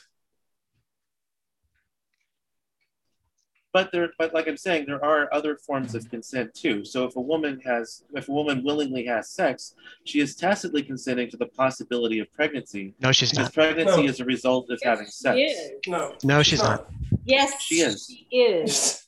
the definition of consent is permission for something to happen or agreement to do something. It, there's no such thing and, as uh, as tacit consent as so you're trying to. Are, are you saying out. then? So are you saying then that the doctor does not have a right to operate on someone who comes into the the ER unconscious and unable to give consent. The doctor does not have a right to operate on that person. Hey, Dan- it has nothing to do about rights right now. Well, We're talking does. about consent talking because about the doctor does not have consent in well, what no, you're saying. Doctor, he has assumed a doctor consent. Cannot get into, the doctor is well, trying no, to say the doctor is trying to That's what I'm talking about here. Yes, you're That's not comparing apples to apples. Consent. You're not comparing apples to apples. I got a question for Darren and Andrew. When a man uses prophylactics and, and gets a woman pregnant, um, does he have to pay child support? Again, we're not talking about the law at this point. We're talking about consent. Does he get his consent? If, if a man doesn't want to have a child, if a man doesn't give his consent to have a child, does he have to support that child? Does he have a moral duty to support the child? Does he have a legal duty to support the child? Should he have to support the child? If the woman is getting pregnant against the man's consent, then I see no reason why the man should be held responsible for that. And in fact, there have been there have been. My question let is. Me, I, I heard your question. Let me answer you. Oops. I, I heard your question. Let me answer you. So we actually have cases like this. We have cases of, of entrapment where a woman will do something to a contraceptive to keep a guy in a relationship. These have played out in national headlines. And I don't know what the I don't know what the legal status. legal is. it doesn't I, matter. I, money's owed to. Teddy, I'm trying to answer you. Will you let me finish? I don't know what the legal status is, but ethically, ethically, I don't think he does have the obligation. And the, and it can be a, a reversed as well. If the hmm. woman does not want to be pregnant and the man does want to be pregnant, then the woman has no obligation to stay pregnant because she has not given her consent for anyone to use her body in a way that she does not approve of. So let's get to, to the ethical implications of what you just said, Andrew. So, so by that father withholding child support, who is he hurting? Who is he getting back at? Like, hey, I'm not going to pay that woman for trying to trap me. But let's say that woman is poor and um, can't afford to feed her child very very well who is suffering is it the woman or and maybe she's suffering too but what about the child and so actually legally Um, child support, it doesn't matter what the woman did. Um, and and I so, she can be as unethical as she wants. And I would condemn what that woman did. You know, don't get me wrong. I, I agree with you. I mean, I think that's just morally reprehensible. But child support is owed to the child because that father has a moral duty to help support the child. Both parents do. Um, that's just a parental obligation, and a, a dad doesn't have to uh, it, it is it is because when because sex that's you know procreation and sex is an inherently risky business and when two people have sex there is the assumption of the risk that you know a baby may come about and so that doesn't matter yeah yeah it is and that's it only matters to you it doesn't matter to anyone on the pro-life or the pro-choice side I'm so if you're going to use that argument, it's going to fail. That is not a reasonable position to take. That it is not an assumption of the risk that when you have sex, oh, but when okay, may occur. That's not reasonable. I mean, I, well, you may claim it's not reasonable all you like, but that doesn't mean that anyone agrees with you. Because you know what? There are uh, millions of women who have had sex, and it's like, oops, you know so uh, you know the proof's in the pudding yeah just because sure. pro-choice people aren't convinced by it doesn't make it false. I mean they could be uh, right, digging digging their heels in and just saying I'm right but, but you're not you're not presenting any reason because, we should hold think on, it's hold on, true. hold on. Okay so, so I, I, do want to let's, okay. let's let clinton and teddy finish that, yeah exactly so right yeah so you know you, you, you can just be digging in your heels and saying I, am not going to agree with you because you want to guard intellectual turf. So it doesn't matter what, whether or not pro-choice people agree with us what matters is the arguments being made. So if you're going to respond to our arguments we need you to respond to the arguments not just saying well pro-choice people aren't really convinced by this. We, we need actual arguments to respond to our position well, except if your okay. position isn't relevant to the conversation we're having, then it doesn't matter, right? Well, it is. Like my discussion of consent regarding uh, regarding doctors is relevant to the discussion on, no, on not. consent regarding sex and pregnancy. Well, it is. Uh, no, it's not. We're, we're talking on, about hold, the concept hold, hold on, consent. wait, wait. Clinton, I think uh, I think that you're specific hypothetical about the doctor has been directly replied to. You may not like the reply, but I encourage you to go back and listen to this recording because we have replied to you directly using the example that you used and talked about exactly where it is disanalogous to well, this conversation. I don't recall anything being said about how it's disanalogous. Uh, perhaps you could reiterate why you think the two situations are disanalogous. Well, it's disanalogous because the doctor is assuming consent on the part of the patient.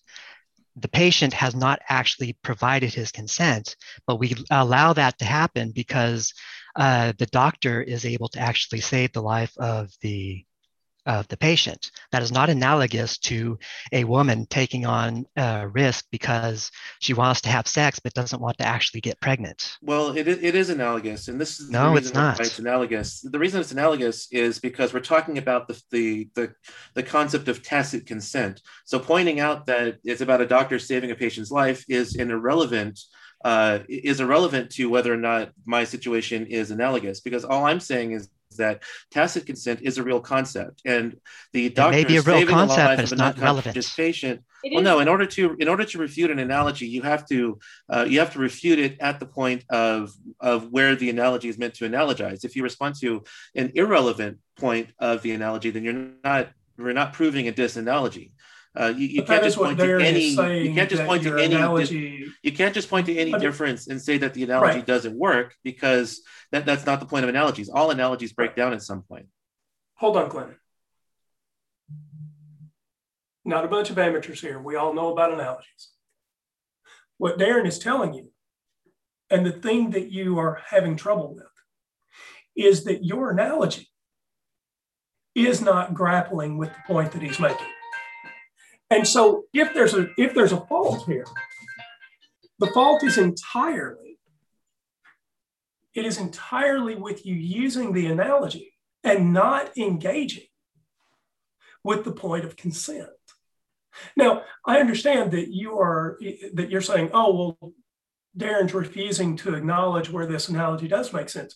But there's a clear disagreement over this analogy, and it's happening on both sides.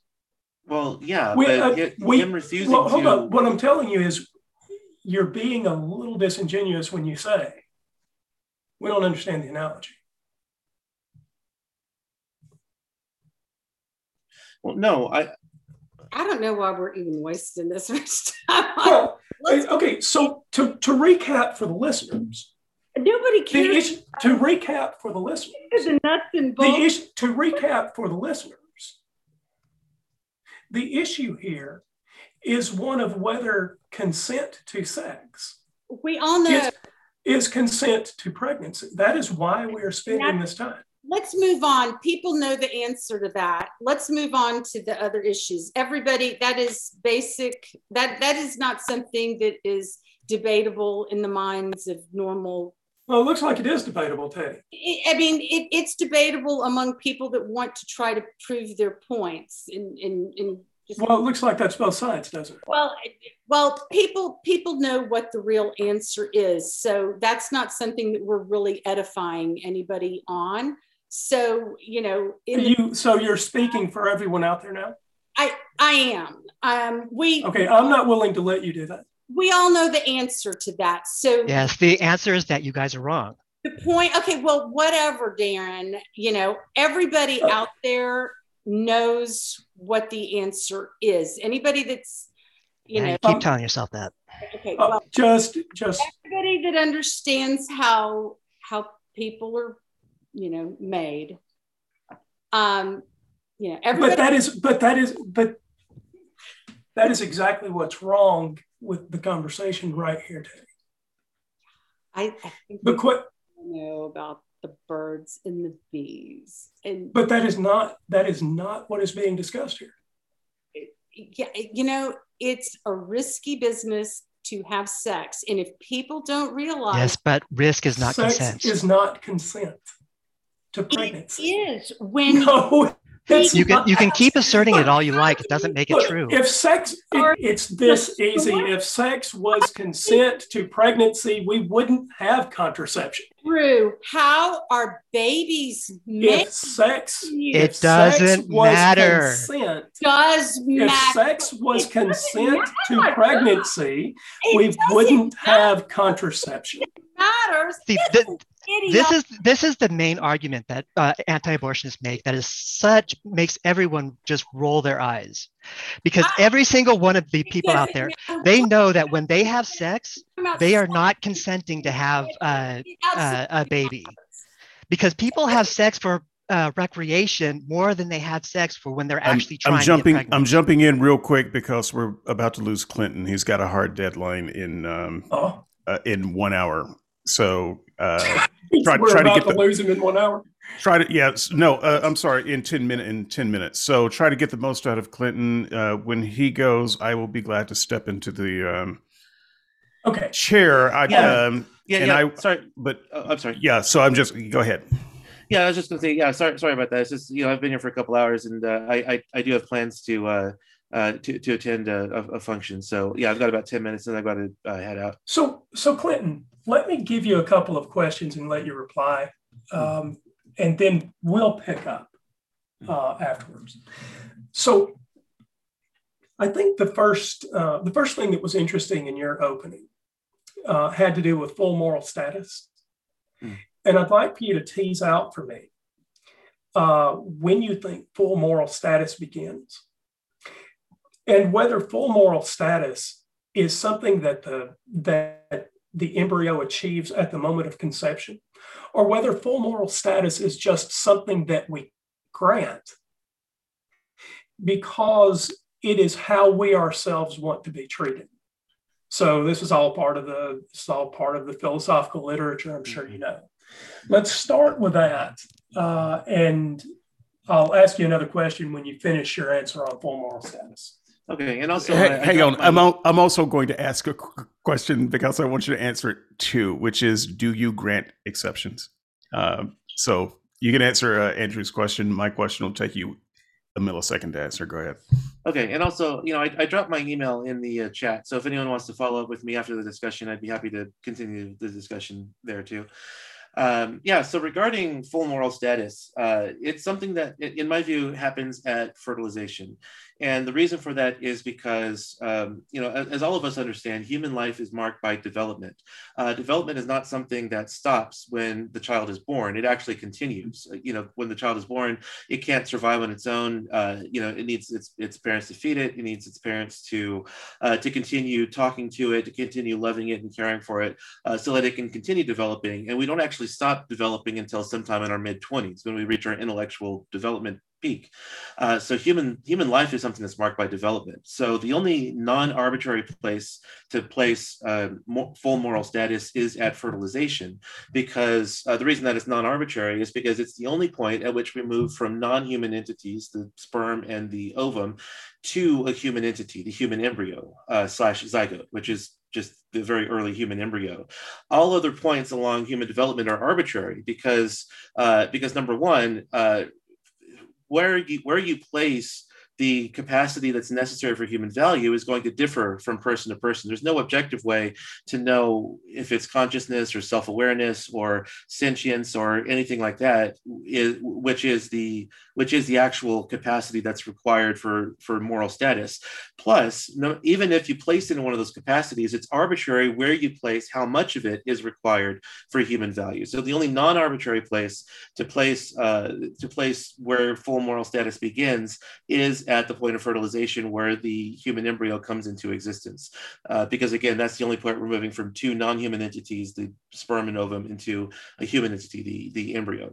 Uh, and so uh, to go even a little more philosophical than that, uh, full moral status depends on your nature. It depends on the kind of thing that you are, not the kinds of capacities that you can perform. Things like self-awareness, uh, sentience, consciousness, all of these are functions of persons. Just like you have to be a human before you can develop all of your human parts, you have to be a person before you can develop all of your, your personal properties. So saying that a person is someone who can engage in consciousness or self-awareness, etc., is to is to put the cart before the horse. Uh, you're confusing form with function. You, the form must be present first because the form is what determines all of our ultimate capacities, uh, not the other way around. So full moral status begins when the human embryo comes into existence. Um, so that's my nutshell answer for when full moral status begins. And now I'll address um, David's question about uh, about exceptions.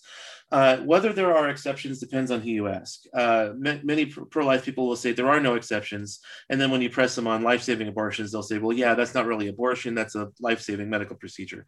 Uh, I think that that's kind of a just, just kind of a semantic uh, difference.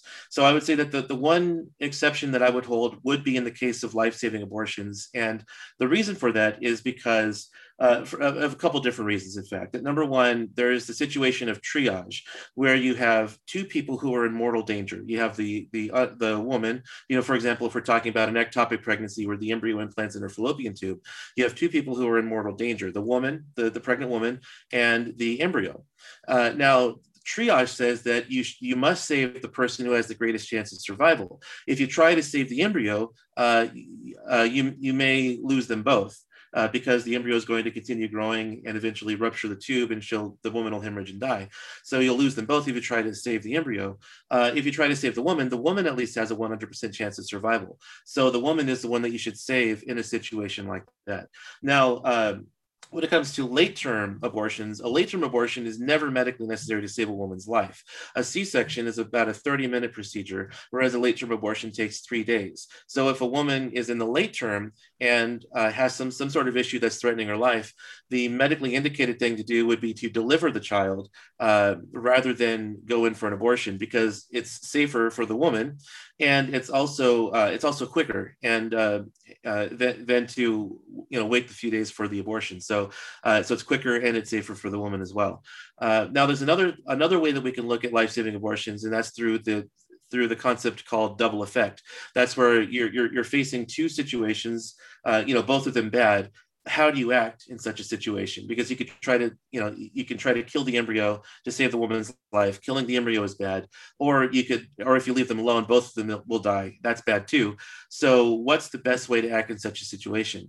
And so, in order to act in such a situation, there are certain, uh, certain, uh, certain, uh, oh, what's the word I'm looking for? uh, well, certain rules that have to obtain in order for it to be permissible. That number one, uh, the death of the embryo cannot be intended but it can be foreseen. So you can act in such a way that the death of the embryo will be foreseen, but not intended. The intention here is to save the woman's life, not to not to kill the embryo. So you're acting in such a way that the death of the embryo is foreseen, but not intended. Also, the embryo cannot die by a direct action by the doctor. Uh, so uh, so certain ways of resolving, for example, an ectopic pregnancy would be out, uh, like giving the woman methotrexate would be a way of directly killing the embryo in order to try to save the woman's life. That would not be permissible. But what would be permissible would be, for example, a salpingectomy, where you actually go in, you remove the portion of the fallopian tube that is threatening the woman's life, uh, and then uh, the, the embryo will die. Uh, that's foreseen but not intended. You're not intending to kill the embryo. You're intending to save the woman's life, uh, and the embryo is not dying by a direct action of the doctor. The, the the embryo will die indirectly by having the fallopian tube removed, but it will not die by a direct action from the doctor. Uh, so that would be again my sort of nutshell response to are there any exceptions to uh, to no abortions? And I would say you know in the early term. Uh, under certain conditions, there, there would be it would be permissible to act in such a way that the embryo dies and that you save the woman's life. Okay, thank you, um, David. Does that take care of the question you had? Yeah, at some point I'd like uh, Teddy's answer too, but yes, and uh, thank you, Clinton. We'll have you back on the show uh, with something slightly less hot button. Uh, thanks for being there and thanks for standing your ground like a stud. We appreciate it. Oh, you're welcome. Yeah. Again, thanks for for inviting me on. Sorry, I have to I have to take off so quickly, but uh, you know, uh, I'm sure the discussion will be a really good one. Great talking with you. Clinton, thank you. Yep, you too. Appreciate you. Yep, you too. All right, take care. You Bye. too. Teddy, um, does David need to repeat that question, or are you with it? Uh, I think the, the only difference that I would uh, have with Clinton is that uh, now I don't think that medically, for example, in an ectopic pregnancy, that there would ever be a need to do this, but because I do believe in uh, the right of self defense, I think that uh, a physician. Uh, I think that morally there would be, uh, it would be okay to actively do something against the fetus to protect the woman. Um, you know, it doesn't have to be something indirectly done to the fetus. I think you could do something purposefully to the fetus if the fetus poses um, a reasonable enough threat to the woman's life. But I mean, it's got to be a legitimate threat, like, you know, not not bogus stuff like. And changing the course of her future isn't legitimate in your view. I'm sorry. Let me. uh did you get the mic where you is it easier to hear me now? I'd set back from the mic a little bit. I think i think you just did i hear you right? Did you say changing the course of her future? Right. That, that's right. So um, i'm thinking about life threatening like like like the pregnancy is going to kill her and that a c-section is not going to do the trick. But most of the time i mean my from everything that i've read there's no reason to abort. Usually a c-section should should do the trick. So but I, i'm just saying but let's just say hypothetically if a c-section won't do the trick um and and there there has to be something done to the fetus uh, for, for self-defense purposes in terms of life i'll permit that. And i, th- I think that there that's you know morally okay but uh, not not i mean we don't permit in our society for example uh, you know can can a woman uh, kill her two-year-old if if it's you know financially inconvenient? Can a woman kill her two-year-old if it's going to cause her problems with with her college education or you know you can't if you can't do it to a two year old then you can't do it or you shouldn't be able to do it to your unborn baby. It, it, i mean it's look we talk about the importance of bodily autonomy. Look i'm down with that. I get it. I'm a female right? And i'm all about that um, and I was all about uh, not wanting to get pregnant early on. And you know what? There are lots of ways that women can exercise bodily and and the ways that they can do it are and they don't involve killing their unborn babies. Now, I mean, rape is an exception to that, but I will get to that.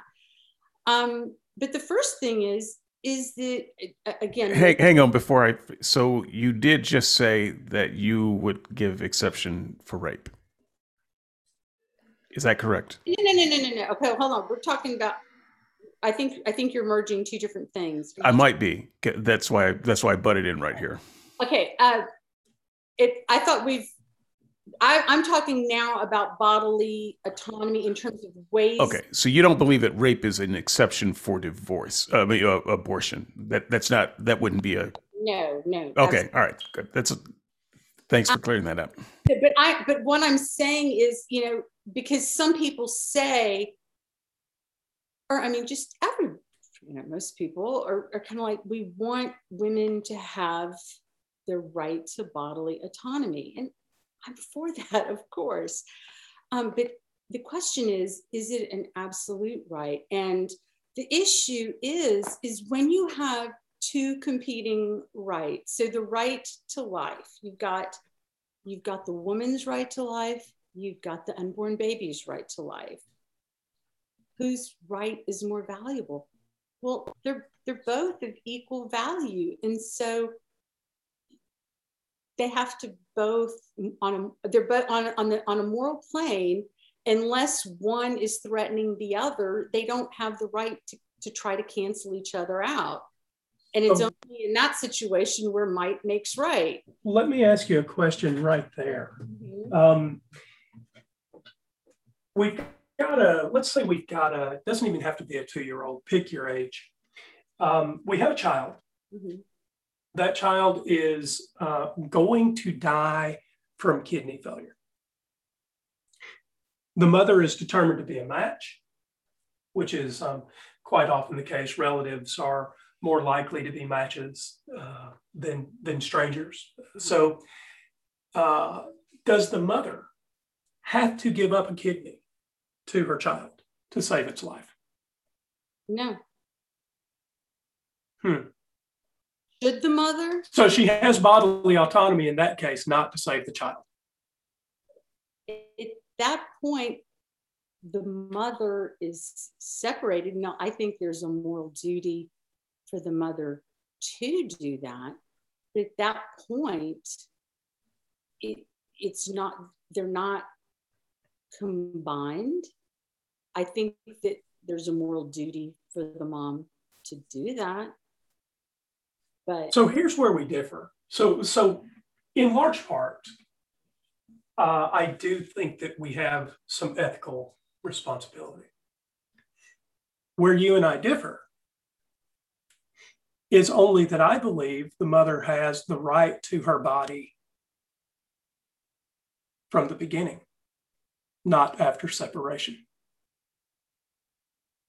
The difference is, is that there's there's a difference between the duty there's a difference between trying to save somebody versus killing somebody. So when a baby oh, no the person's going to die.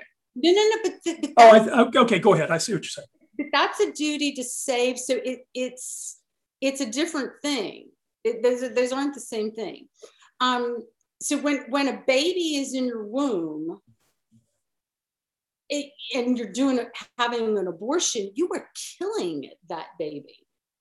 If a baby, it's not a baby in the womb. okay yeah but if if if somebody if somebody has you know a medical problem and they need some sort of life-saving assistance well then you know people can have the choice of whether they want to give this aid or not. And if they don't then nature takes its course but somebody is not you know plunging in the dagger so to speak. Okay, there's not but a you do agree it's not a baby in the womb. I, I think we've got to be a little more careful about oh i think it is a baby what it's not why isn't it why isn't it a baby Well, can I provide some facts? Because whenever we, because whenever the anti-abortion, I mentioned this in my article, but uh, my post, but whenever the word baby gets around, it's in it muddies the water because when people say baby, they think, oh, laughing uh, baby with uh, feelings and emotions and all that. A fetus in the womb is incapable of any of that. you know So we're not actually talking about a baby. like baby or like an unborn Yeah. So a, a term for baby pretty much so when we are talking about an abortion, we're actually talking at 99% of the abor- of abortions happen before the 20th week. No abortions happen after the 24th week because as Clinton was saying, they don't abort at that point, they deliver. Okay and that Because well okay that is such a ridiculous false distinction that i can't well, you haven't let me finish yet. So are you going to let me finish or are you going to go on some emotional tirade? stuff that Uh, emotional tirade it is. Oh that's a that's not an abortion because it's past 24 that's that's a delivery please they're killing them they're aborting they Oh, are Teddy, Teddy, station Teddy. of life which is what an abortion is that's not a delivery that's Yep, can And you the- say and- that the two of you might not be talking about the same thing? that's playing with words you're Hold on, can you, can you see?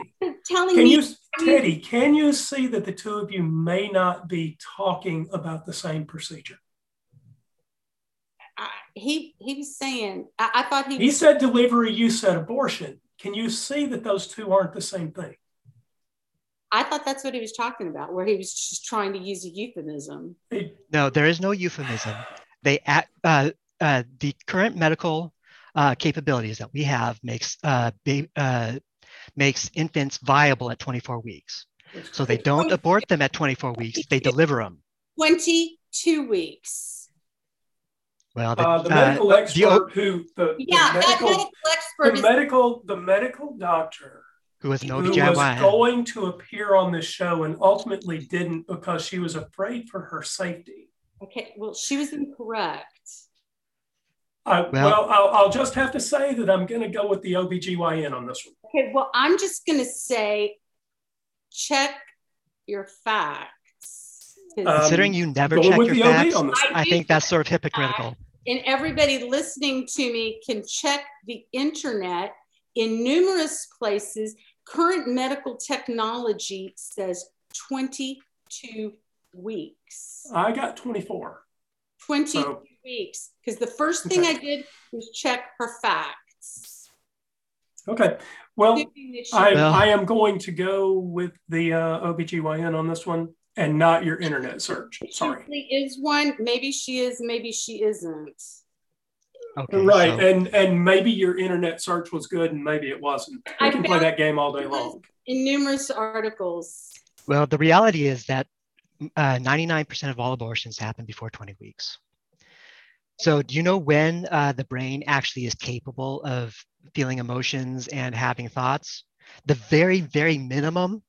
None of that's relevant to me. It is relevant because it's 36 Right. weeks. It may not, uh, it's not relevant to Teddy. No, it's not. It, it's about robbing robbing a human of the ability to experience life on earth. That's what it's about. You so, are you think experiencing life is in heaven is worse than experiencing life on earth? God. And, and see, you are trying to, let's get back to your opening statement where you were trying to say, oh, like we're trying to avoid the heaven and hell thing. No, Darren, we're just trying to Your to entire argument is devoid of any belief in heaven or hell. with atheists, and if we start arguing God, you're going to say, you know, you, you're going to argue God when you got to first prove that existed. We're, we're trying to make secular arguments to appeal to godless atheists too. Right. Well, and other Christians. Possible. Okay, but, because I could easily oh, say oh you shouldn't slaughter your baby because it was created in the image of God. And to slaughter your baby, you disrespect God because that baby is formed to the. I'm not. I don't care if I disrespect a fantasy God. Okay. Um, control room, David Johnson. I need you to do me a favor, David. So David, I need you to do me a favor and put everyone on the channel on mute for five seconds. I have a question to ask and I need five seconds of silence. So if you'll put everyone on mute, I'd appreciate it. Tell me when it's done. Since I don't have a one click mute button, I'm just going to ask everyone to uh, stay muted for uh, a, a, a, little Every, bit. Everyone go on mute. Five seconds. I've got a question. There's supposed to be a God in this conversation. This God is supposed to be exercising moral judgment about what humans are doing with their own bodies. This God is supposed to have an opinion, a quite strong opinion, one that should matter to this conversation. Uh, that God usually has a cosmic mute button, seems to be quiet, but if there's a God out there that cares about this particular conversation, it is time for you to speak up. You have five seconds to find your mute button, turn it off, and give your opinion. The clock starts now. I, I'm sorry. Were you calling on actually God to come in and comment on the conversation, or were you talking about us to bring in the subject of God? Five seconds of silence, please. Christian God, here's your opportunity. Five seconds of silence.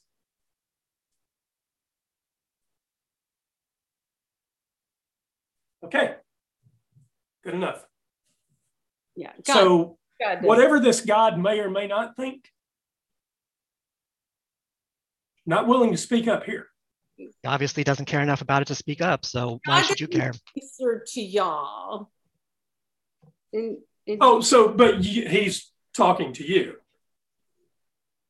I'm just saying. God, is he talking to you? Is God talking to me right now? No, I mean. Have you read his diary? Do you know what he thinks about every little thing? Are you sure that he's against abortion, considering that two thirds of pregnancies end in a miscarriage? I am. I am because I have seen where God, uh, you know, under Mosaic law, and I'm, I'm not quite sure. Whether, you mean under Mosaic law, where he sent bears to kill children, drowned an entire world, whether, killed firstborn sons, I'm not uh, had uh, firstborn born sacrificed to him? That God? I'm not sure. I, I know that um, God wants the death penalty for murderers. and people that pick up sticks on his um, day. Okay, uh, once again, control room, five seconds of silence. Christian God, do you want the death penalty for anyone? Five seconds. Find your cosmic mute button. Okay, Andrew, let's come on. No, I'm not. Look, I am tired of people saying what God wants. If God wants something, I he can speak up. You know, you were a Christian for long enough. So unless you Yes, were, I was damn sure a Christian for long enough. Unless you were just crazy for that many years. But you know what? If you were if your judgment was skewed for that many years into your adult years, because you were still. Katie, is God talking to you right now? No, God is not talking to okay. me. Then why are you talking for God? I I don't. I'm not. I'm talking for myself. So let's let's. You uh, have said let's, repeatedly God once. I'm I'm gonna I'm gonna go ahead and I'm gonna go ahead and jump in here just a moment to create a little bit of listenable content. Um, so there is a question on the table, and Teddy, I know that uh, theology is not uh, not your strongest subject, but I think that, and I, I don't mean that in a, uh, in a mean way. It's just not fair to ask you to carry the theological water on this stuff. So I I don't expect that, but I do think that there is a fair conversation, uh, and so let's see if we can have it with some hint of dignity uh, and some hint of brevity, uh, since we know that there's no one to on, on the other side to argue it. So, Teddy, uh, uh, it's okay for you to make a Christian argument sometimes, and uh, it's because you're not a secularist, and you're not, and you're not going to ever make the great secularist argument. But I, I care personally about what the Christian argument is. And I don't want to see Christians hiding the argument because they think that atheists are going to make fun of it. Of course they are. We're we're we're godless atheists. We're we're servants of Satan. We already know that. But we we need to know what the Christian argument is so that we're not arguing against straw men. And so I just I just want you if you don't mind to take a moment and tell us really why Christians uh, why you think Christians should be against abortion because the fact is uh, most Christians are not against abortion in this country. I just did. Oh, in the Bible tells us that every human is created in the image of God. And as a result, that is what gives us value because we are created in his image. And that is why God said that for somebody who takes a life intentionally for, for murder, that person gets the death penalty.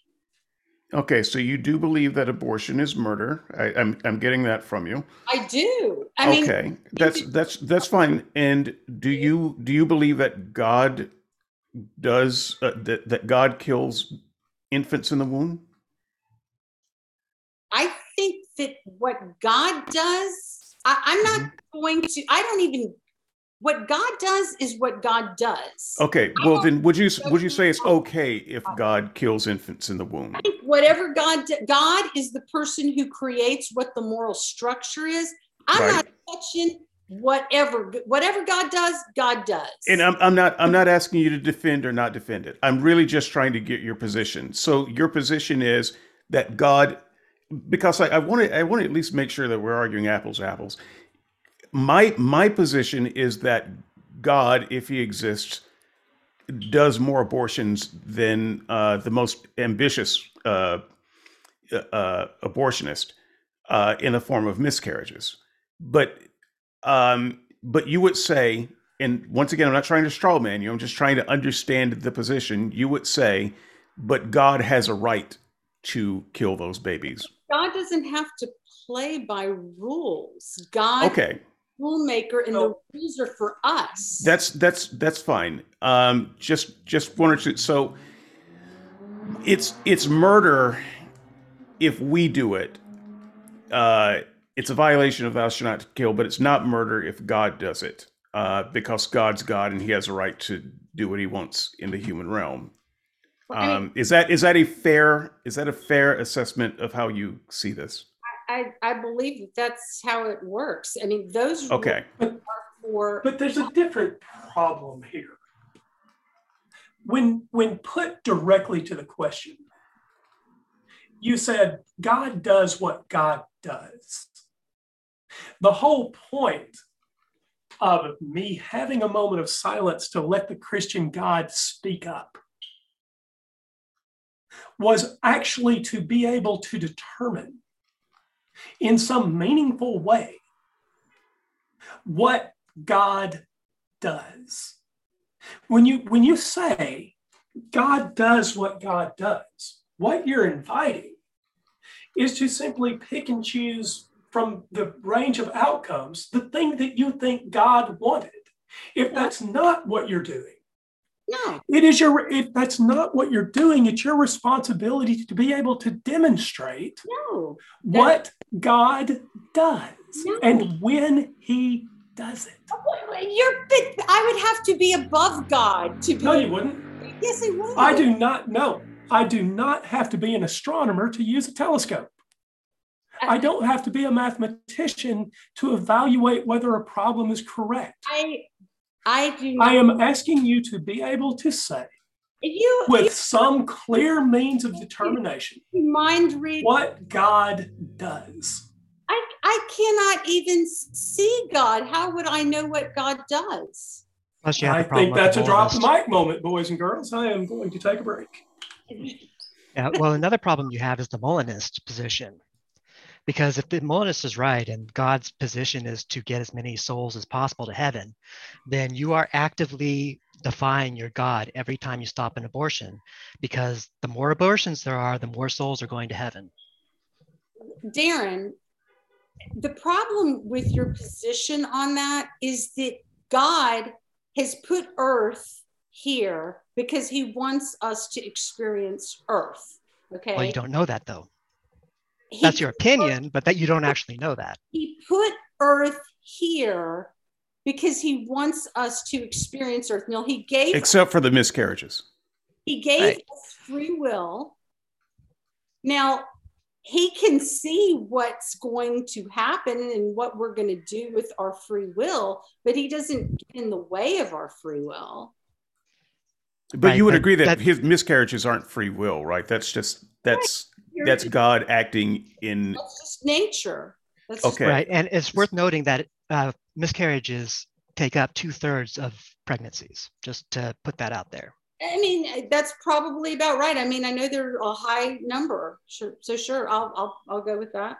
Right. So there's no way that a human abortionist can be more prolific an abortionist than God is. And you're you're claiming that the human is somehow immoral by doing that. But but, but I mean, imagine that there actually is a God. Darren, is there From his perspective, uh, people, whether they're on earth or heaven, does that really matter to him? I mean, why should it matter? is, is are we talking about apples to apples if somebody has a heart attack versus if i stab somebody in the heart are those equivalents or, or, or equivalent things of course not one is No, a, the, the apples to apples would be if God stabs uh, the the person in the heart, or whether a human stabs the person in the heart. no That would be the apples to apples, natural occurrence right? And the natural occurrences are caused by and, God. and, and let's pretend we're hey you know darren you're an atheist you don't believe in god but do you believe in heart attacks sure you do so take god out of the equation you see that there is such a thing as heart attacks right so you know that a heart attack happens and you also know that sometimes people get stabbed in the heart are those Sure. two different things yes they are When you take the God out of it, sure, but not when you uh, put the God back in. Okay, but my point is, those are two different things. Only if God is removed from the equation. So a miscarriage is a completely different thing from an abortionist going in Only only if you pretend there's no God. and doing a D&C and sucking out and dismembering. And yeah, I'm that doesn't happen. Not very often. not very often. 99% of the abortions don't actually do that. No, those those those abortions that are all happening early on, those babies are being dismembered when they're sucked out. Do you have any idea how awful a miscarriage is? I mean, I, I don't I don't mean to get uh, overly personal, but I've uh, you know I've been I've been married to women, and they're pretty bad. And it sounds like you're saying, well, yeah, but God's abortions aren't bad, but um, they are bad. I have They're, they're psychologically bruising. Yeah, my mom had an abortion. She had a hard time with that. Or not an abortion, but a miscarriage. Two of them. other thing too that people do not take into consideration. Our culture has made it sound like, oh, you know, it's your choice, it's your choice. You mean the And- culture that's like 85% Christian? They're making it seem like, oh, you know, like it's not a big deal.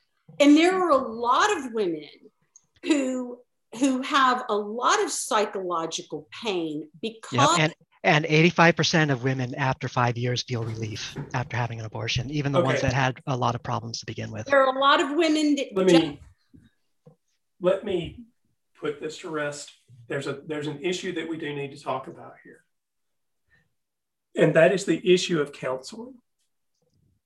Now, the reason that's important here is because what we want to know when a woman goes in for an abortion is what sort of counseling she should get because many red states are requiring counseling now for young women or, or women of childbearing age to have counseling sometimes is uh, sometimes multiple sessions of counseling and to wait on the abortion before they're allowed to have it. Now, on April 11th, in the journal Social Science and Medicine, there was a study released. It's the largest study of its kind, about a thousand women tracked over 21 states in the United States. They were tracked for five years. There were 11 interviews for each participant, one at the one week mark, and 10 more at, at equal six month marks. And they were asked a, a range of questions. Again, this is uh, April 11th, the April issue of Social Science and Medicine. For anybody that wants to look the study up, go to your local library. It's a peer reviewed academic journal. So you're probably not going to be able to get it online. You'd have to get behind the paywall. Go to your library. 84% of women reported having positive feelings about their abortion five years further on. 10% of women were neutral, and 6% reported having negative feelings. However, over 70% of those women, apologies for not remembering the exact number and not having the journal article in front of me, but over 70% of them were afraid of social isolation if their abortion became known. It is a myth, capital M, that women have some overwhelmingly negative response to abortion. I don't believe. Now you don't have to. You don't. I don't. You don't have to trust me. I have given clear instructions for the listeners. I strongly encourage you to look it up. And and I will say this. I don't have a problem with counseling women about abortion. It's got to be a serious decision. However, we should be fair about how this study affects the conclusions regarding abortion. And this is not the only study of its kind, it's not near the only study. So, Teddy, I don't care whether you believe it, I'm not asking you to. Well, I am I instructing the listeners on how to get to the information. I will just have to question the the character of anybody that it does that and has uh, no feelings about that. I question your character, questioning your character. No, yeah, no. you can be as judgy as you like, and you, that's why most most of those women no. have problems coming out about it because people like you. No, no, to not feel bad about that no it's one thing to feel bad and then to repent and to then be forgiven what do you mean repent to to acknowledge that somebody has done something wrong and then, repent is a religious word. Well i know that. yeah and you still haven't demonstrated it's actually wrong. somebody, so then if somebody is not religious then to just acknowledge, you know, whatever and you know, I don't know, with uh, do something in order to make amends or or well the problem is is if you actually believe in heaven and hell then there are no amends to make. Yes there because are because you guarantee you guaranteed a person's slot in heaven. there is still this earth okay? So nope. it's not just about having a quick you know uh so you would rather they be tortured for all eternity in hell? I'm sorry? You'd rather they be tortured for all eternity in hell? You know what? God gave us free will well, I'm not asking for you to excuse your repugnant God. I'm asking you, do you believe it's better to be tortured for all eternity in hell than to spend eternity in heaven? No, God gave us the opportunity to have the experience on earth and to exercise our free will. That doesn't answer the question. Do you think it's better to burn forever in hell or to be in heaven forever? Person has their choice. God does not. Okay, so so you you obviously think it's better to be in heaven. You're just like, avoiding the question because you know it completely torpedoes your position. When you choose to choose, you know, whatever you choose, that's your choice. So, you know, what Darren wasn't questioning choice.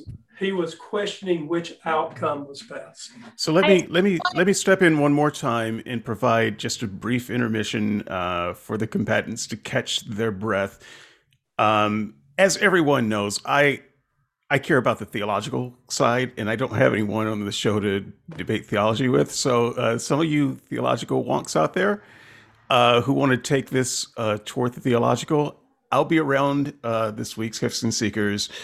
Dot Squarespace.com. Uh, just drop in the comments, sign in to discuss. We'll uh, we'll have that. But I I just want to offer my drop the mic moment uh, on the theological side, and I'll I'll let these guys get back to um, the battle. Um, although they all seem to be a bit punch drunk right now. I mean, they're all holding maces, and their arms are having trouble lifting them to beat each other over the head with at this point, which is somewhat amusing. Jealous. That's jealous. that said, I just I'm just going to come in on the theology. Um, the idea that God is against abortions. So I must say that when I was a Christian, because everyone always says, "Well, what did you think when you were a Christian?" I honestly didn't think about this subject at all when I was a Christian. Okay, so that's that's because I was surrounded by people who didn't talk about abortion anyway. So it's not like we talked about abortion every week. That's not that wasn't that wasn't our big thing. So I didn't think about it, but if I were just putting it together from my Bible reading, I would have said God is does not have a position on abortion one way or the other.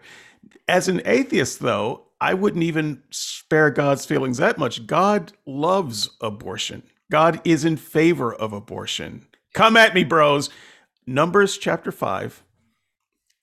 No, I love, the, I love the Bible so much. Hang on, Teddy. I know you've never written, you've never heard this passage, but here, here we go. Numbers chapter five, verse eleven.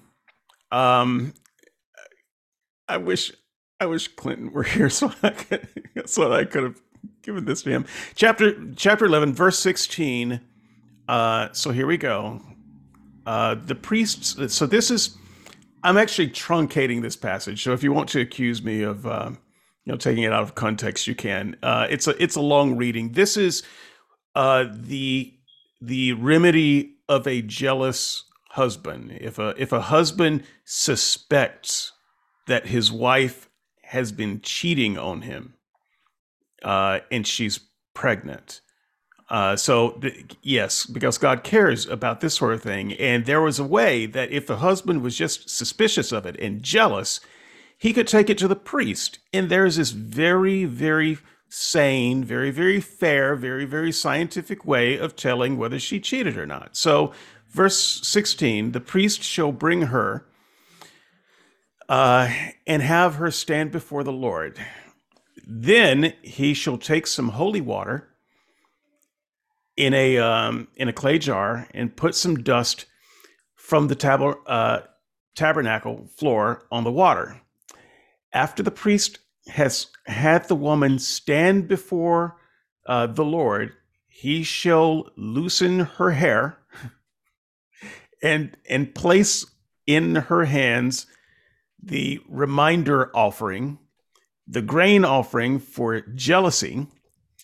This has a point. Just bear with me uh, while he himself holds the bitter water that brings a curse.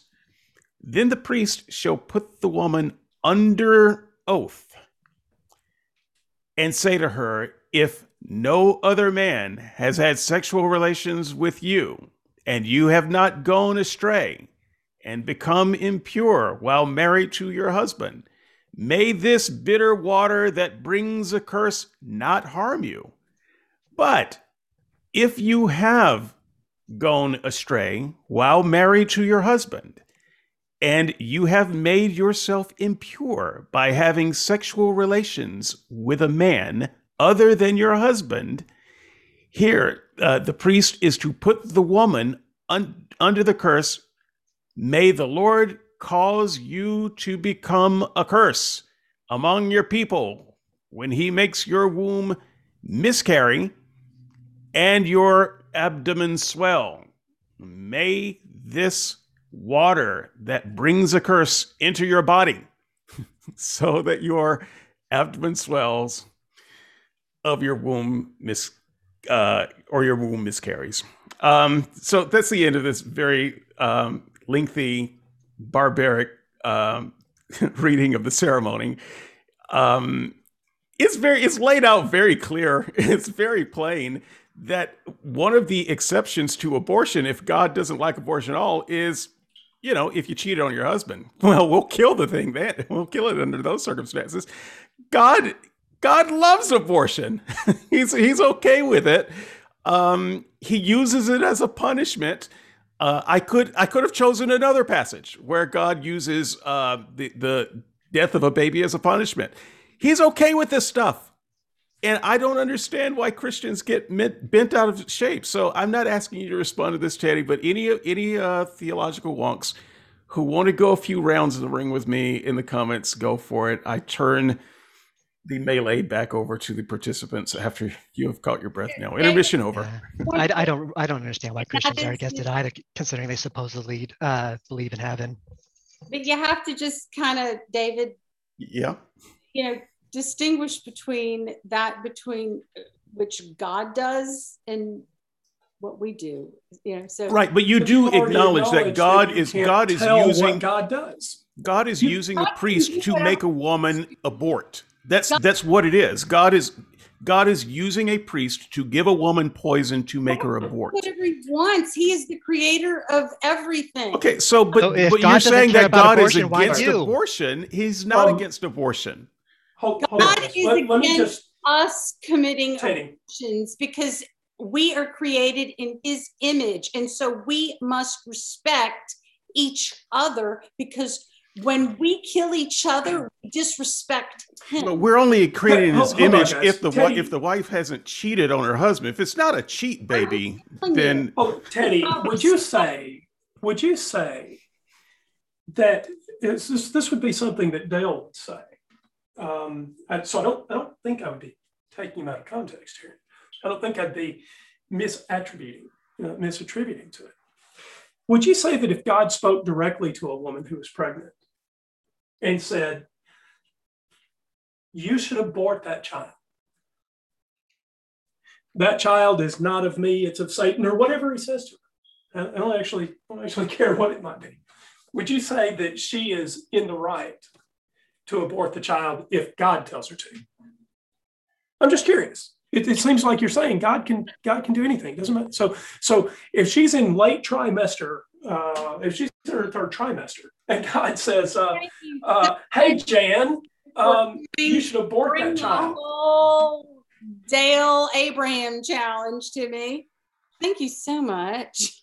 No, I'm not, I'm, I'm not actually trying to shovel that baggage onto you. I'm, I'm asking you a legitimate question. Do you think? What you've done is just you just done that. Well, that's a question. Look, I, I, admit that that had the um, I admit that that had the undesirable effect. well, it's a legitimate question given Teddy's position. Well, it, it was precisely done. I mean, how could it be anything but that? Okay, but you do you are in agreement then that the passage in Numbers, when the priest d- performs an abortion, that that's okay.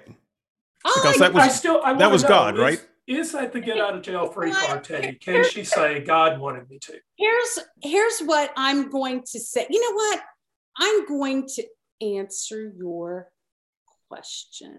I'm not being ugly. I, I really am answering the question. And it's actually going to be different from what Dale said. That I would have failed the test that Abraham would have passed. Good for you. But but I've got I've got a reason to because I mean I've I've got a broader understanding of just diff- different di- biblical principles that perhaps Abraham didn't have the benefit of. But um, you know, sometimes they talk about how uh, if you want to know if certain signs are from God or, or are from the devil, you look to see whether the results would give glory to God or not. Well, okay. I would sure. argue that if somebody is getting a message to kill their baby and given that that baby is created in the image of god that that message is not giving glory to god no, I, I specifically said though, right? I specifically said that God says that this baby is not his. It's a it's a Satan baby but you or whatever. look how does the woman know for 100% certainty who the message is coming from I agree. Okay so listen so Which see, completely undermines your point, Teddy. that's the answer Yay! Well, I, for one, like your t- answer, Teddy, and I don't care why you would defy God in that situation. I don't care how what mental gymnastics you use. The fact is, you would do the right thing, and um, I I appreciate that. But that's actually that's actually the point I think that has to be drawn out here. Is that we don't care overly much. And and Darren has or David, maybe it was you, pointed out just how much of our society is Christian. And that much of that population is pro-choice. The truth is, we don't particularly care um, what the Bible says. And none of us, as, as, as has been demonstrated so many of them are pretty easily here, nobody actually knows whether there's a God and what it thinks. And if, if they do, it's certainly not clear because the Christian position on abortion is all over the map. And as far as I can tell, the only sensible position is to say that no one has the right to use another person's body without their permission. Okay, but Andrew, here's the thing.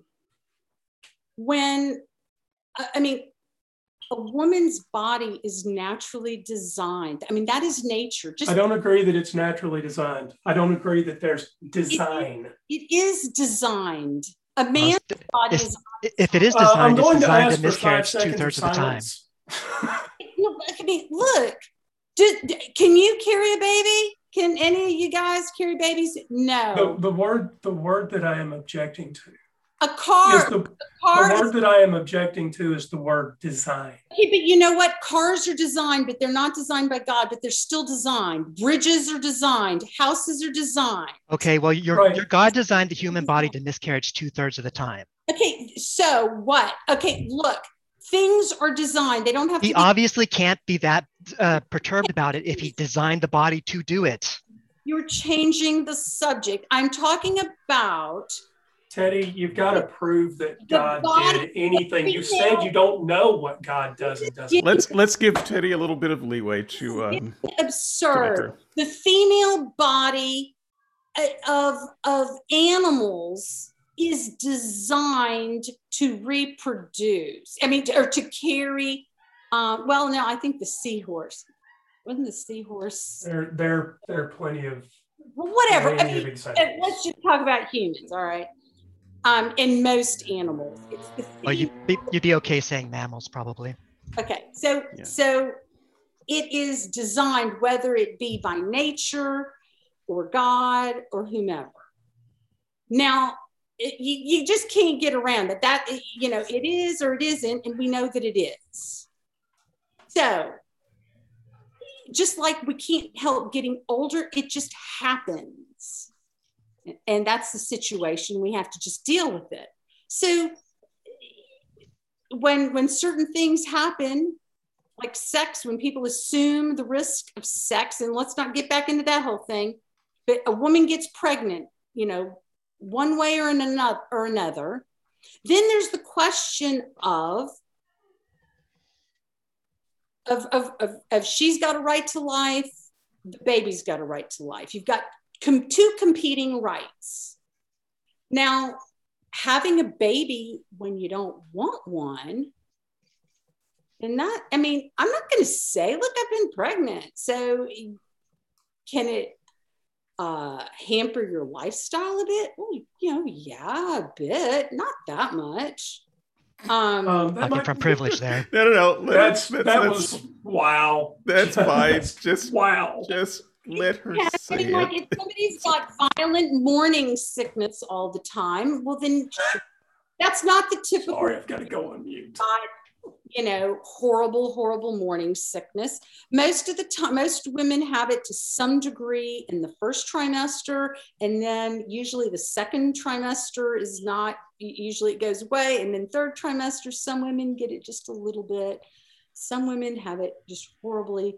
Um, but in general, you know, it's not like you're stuck in a prison, but but you know, it's nine months. It's a finite period.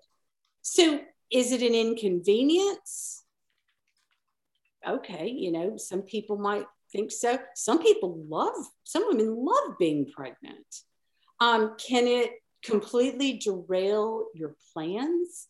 Would it be devastating to to some women to have an unplanned pregnancy, especially when they're young? And by the way, a lot, a substantial number of pregnancies occur in women who already have one or more children. And some of these women are not young at all. And some of these women are quite a bit older. So it's not all these little just teenagers that are, you know, too stupid to know about contraception, um, Oh, but or too reckless. So um, the thing is, is that you know, the thing is about bodily autonomy is that women have control over whether to have sex. And then if they choose to have sex, contraception. And then the woman herself can use multiple forms of contraception. She can use an IUD, she can use implants. Uh, in her arm, um, she could she can get her tubes tied. um, folks, this Yeah. is this is medical advice. No, no, sorry, Teddy, I'm going to interrupt you. This is not a show where there is a medical professional and nothing about your contraceptive measures. None of that. None of this is medical advice. And whatever you choose to do in regard to your reproductive health, you should do it in consultation with your physician. This is not medical advice. And I'd also like to uh, comment on this whole design thing. So let's pretend that So Teddy's before, right. before you do, I'm just gonna I'm gonna put the marker down here. Uh, Darren will get the mic, but um, this uh, ju- bu- bu- bu- um, It's an important bu- point. Bu- bu- bu- bu- Autonomy. bu- bu- bu- bu- bu- I am going to I am simply going to say that you should start pulling out your best arguments. Uh, so over the next few minutes, if you if you've got any if you've got anything in the bag, this is for all the participants.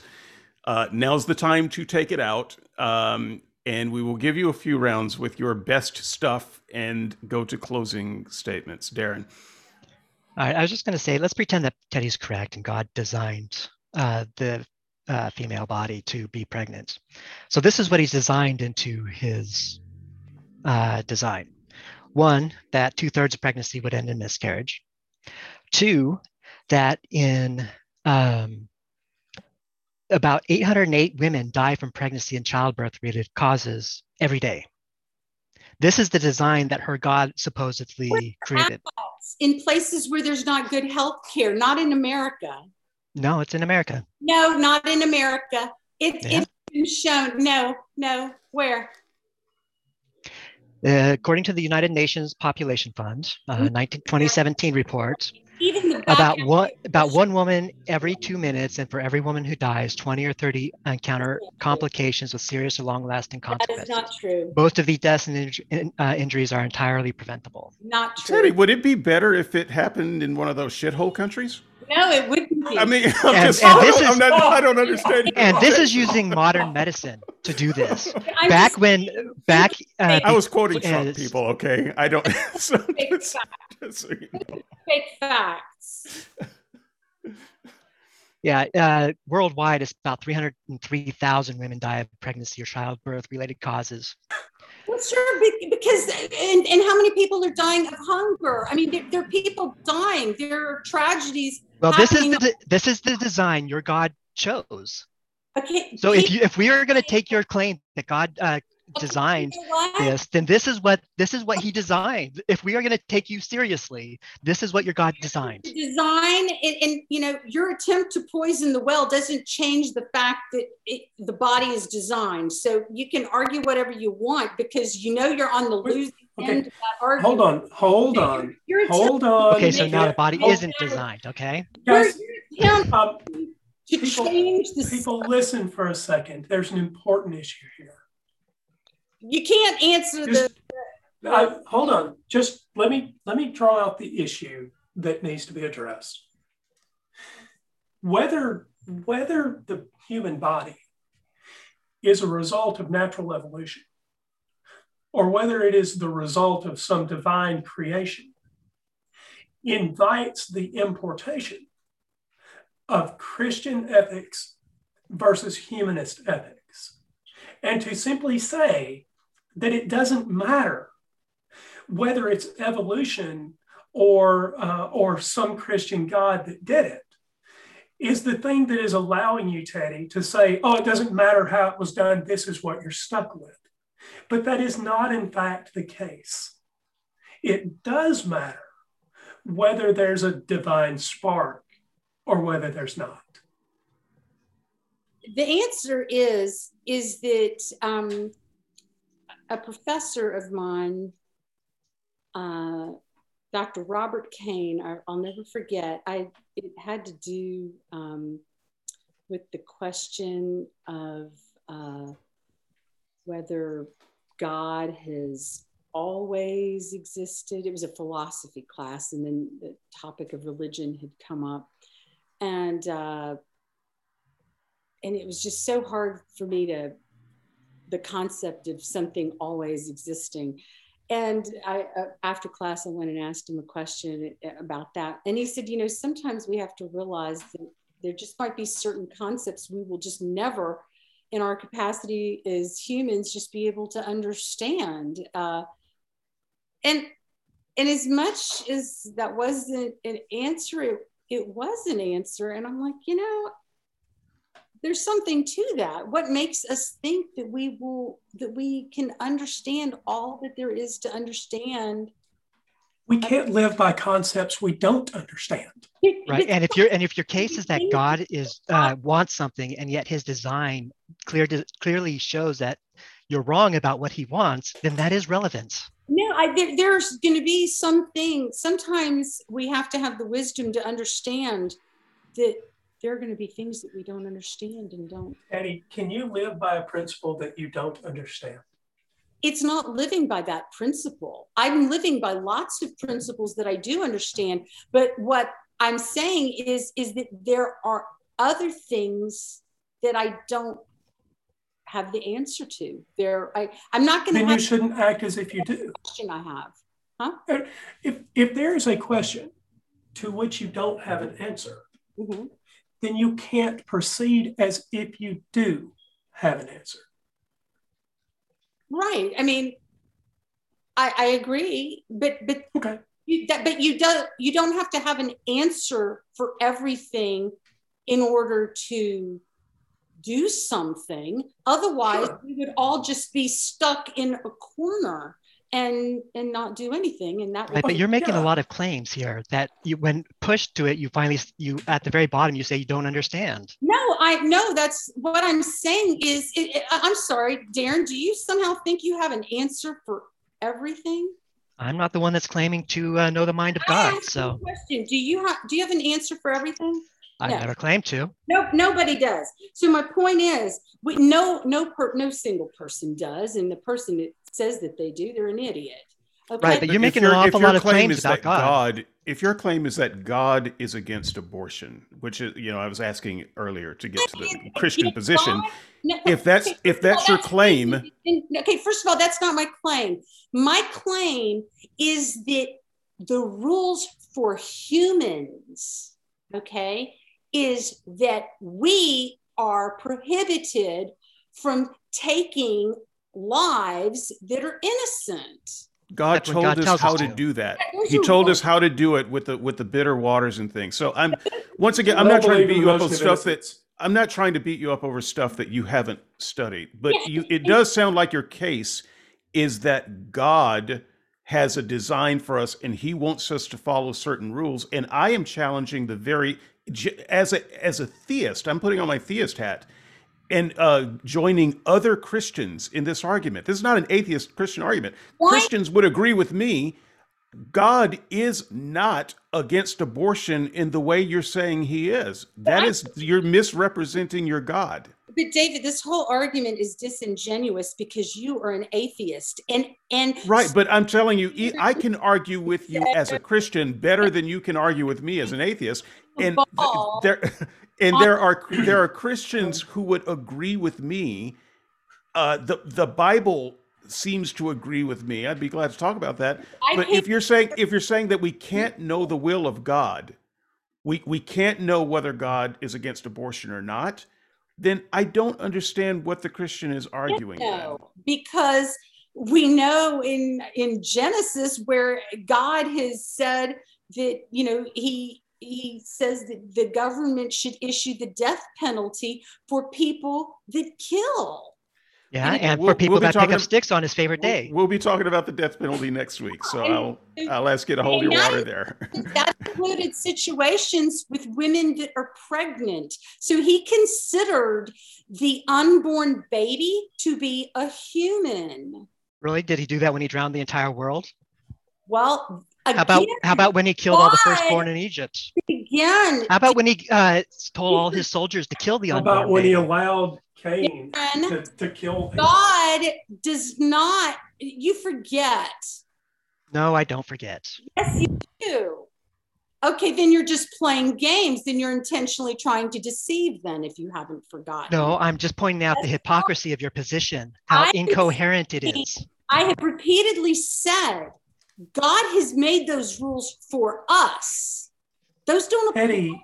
Eddie, you haven't been able. to Look, I put you to this, and you said God does what God does, and you haven't been able to say with any clarity what rules God made and what rules He didn't make. And in fact, and, and in fact, you even said that if God told a woman to take the life of, of a fetus, to, to have an abortion, she shouldn't take his advice. And, and then you said, but you can't even be sure I'm saying that that, that that voice woman, was God. I am saying that that woman has to roll the dice to figure out whether that's really God or whether that's And I'm saying she doesn't need to roll dice. whether No. that's Satan telling her that. Okay, so starting starting to wrap up. Uh, But let's get Uh, back to my bodily autonomy because that's an interesting point. And that's that's, fine. Is this is your is this your is this your best um, point to start winding down on? I Because. I, I want you to I want you to have your best your best opportunity. Uh, and, and it's perfectly okay to step away from the theological stuff. I have already acknowledged that there, are, you know, I can't, I can't argue that here. I put that out there for the uh, listeners and the commenters. So don't get dragged down that road. I, I don't want to see you do that. That's not going to help you. But bring, bring out your, bring out what you are strong with, so that we can start the wrap up. Uh, Darren, uh, uh, Andrew, just, just kind of start zeroing in on the the one question you have for the other person, the thing that you want to hear answered, and we'll start winding it up. so so again you know we keep talking and keep hearing about a woman's right to choose. Well the right to choose it, that's that's implying that we've got this absolute right to bodily autonomy.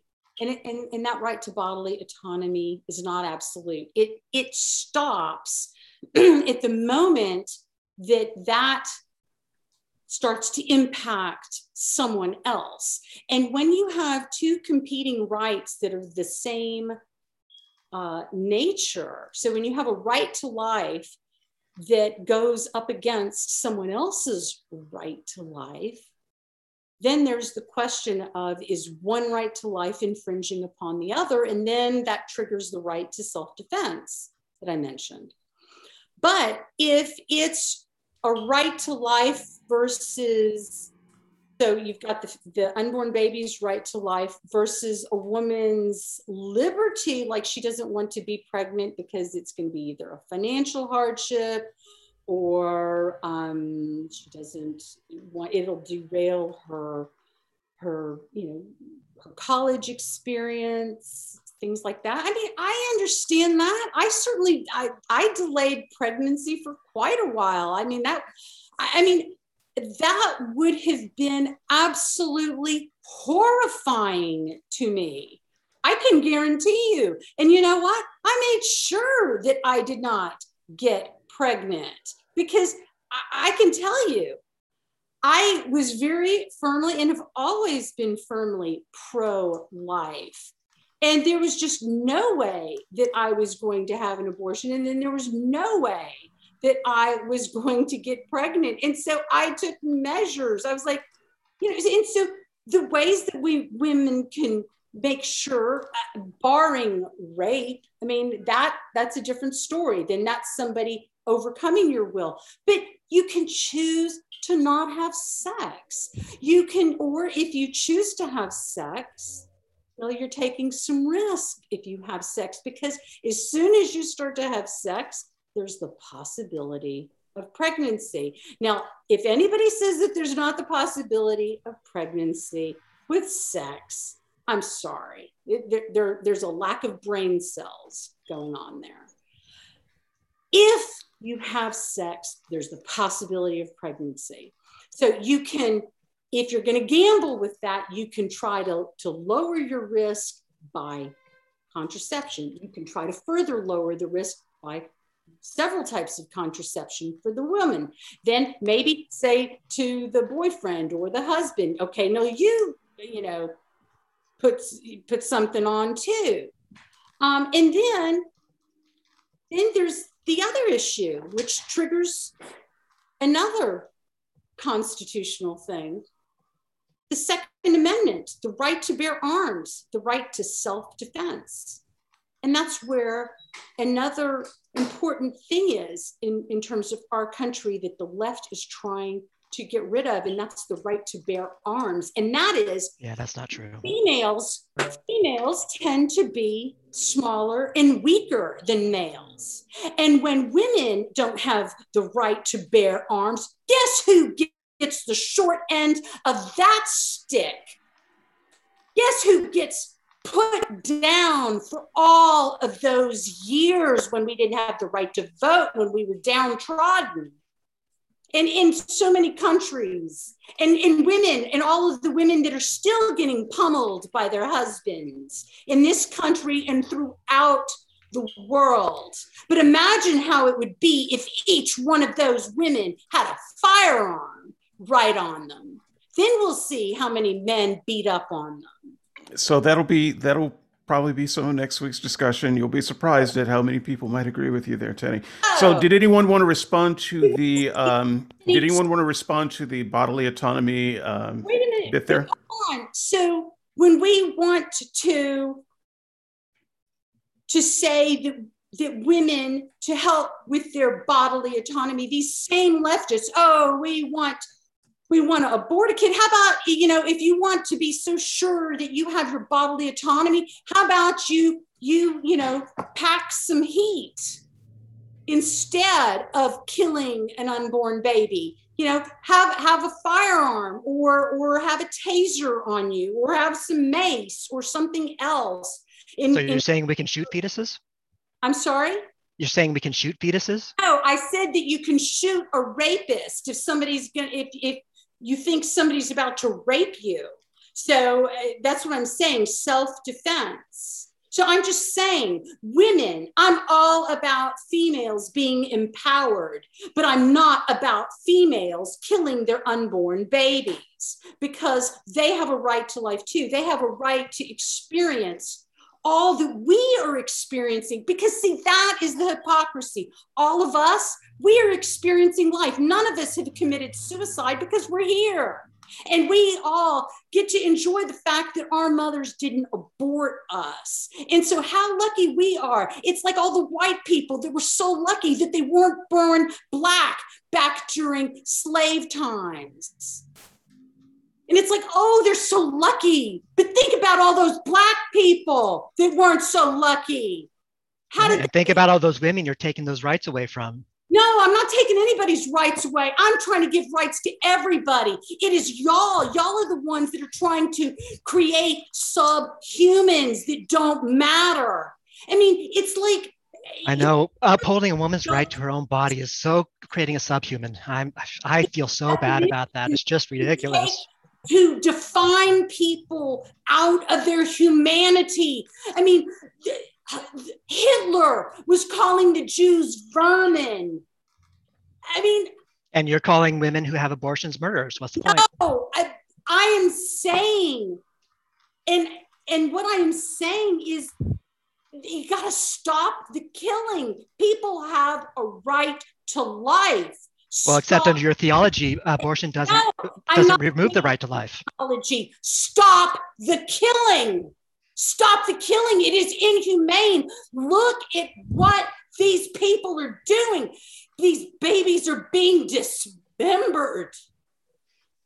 Well, no, but the question is, is uh, what right to life does, uh, why, it, how is an abortion under the Christian religion taking away a right to life when the baby goes to heaven? It's not, it's not removing the right to life of the baby. It's just removing the right to the uterus. I mean, the, the baby will just have to settle for life in heaven, right? This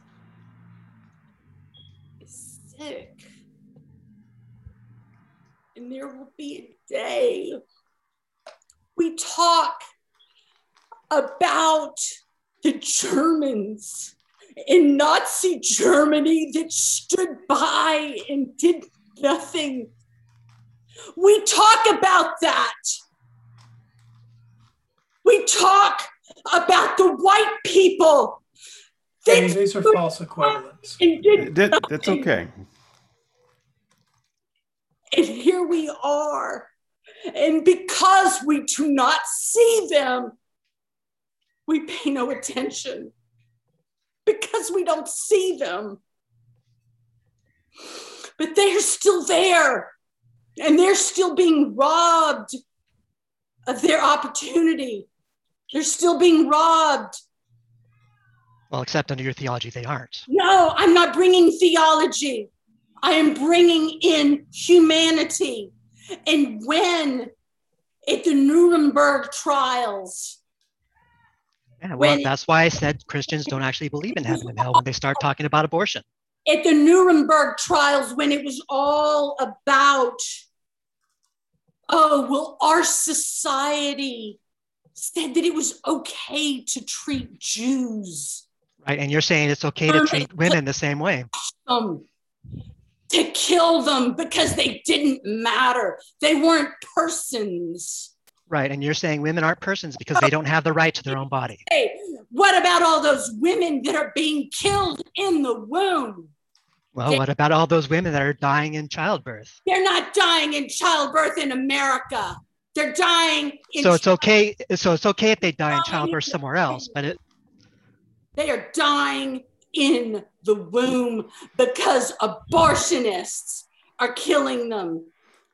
Okay, so I'm gonna I'm gonna I'm gonna step in at this point, Teddy. I um I want to apologize because I feel like you were making a closing argument. I wasn't trying to interrupt you for that, but I I I appreciate your passion. Um, probably more more than most of the listeners. I uh, I would have I would have made a similar argument myself uh, once upon a time. So I uh, I do want to give you say another couple of minutes, although I think you've made your argument of uninterrupted time, and uh, we'll move to um, uh, Andrew for a closing argument, and uh, then Darren.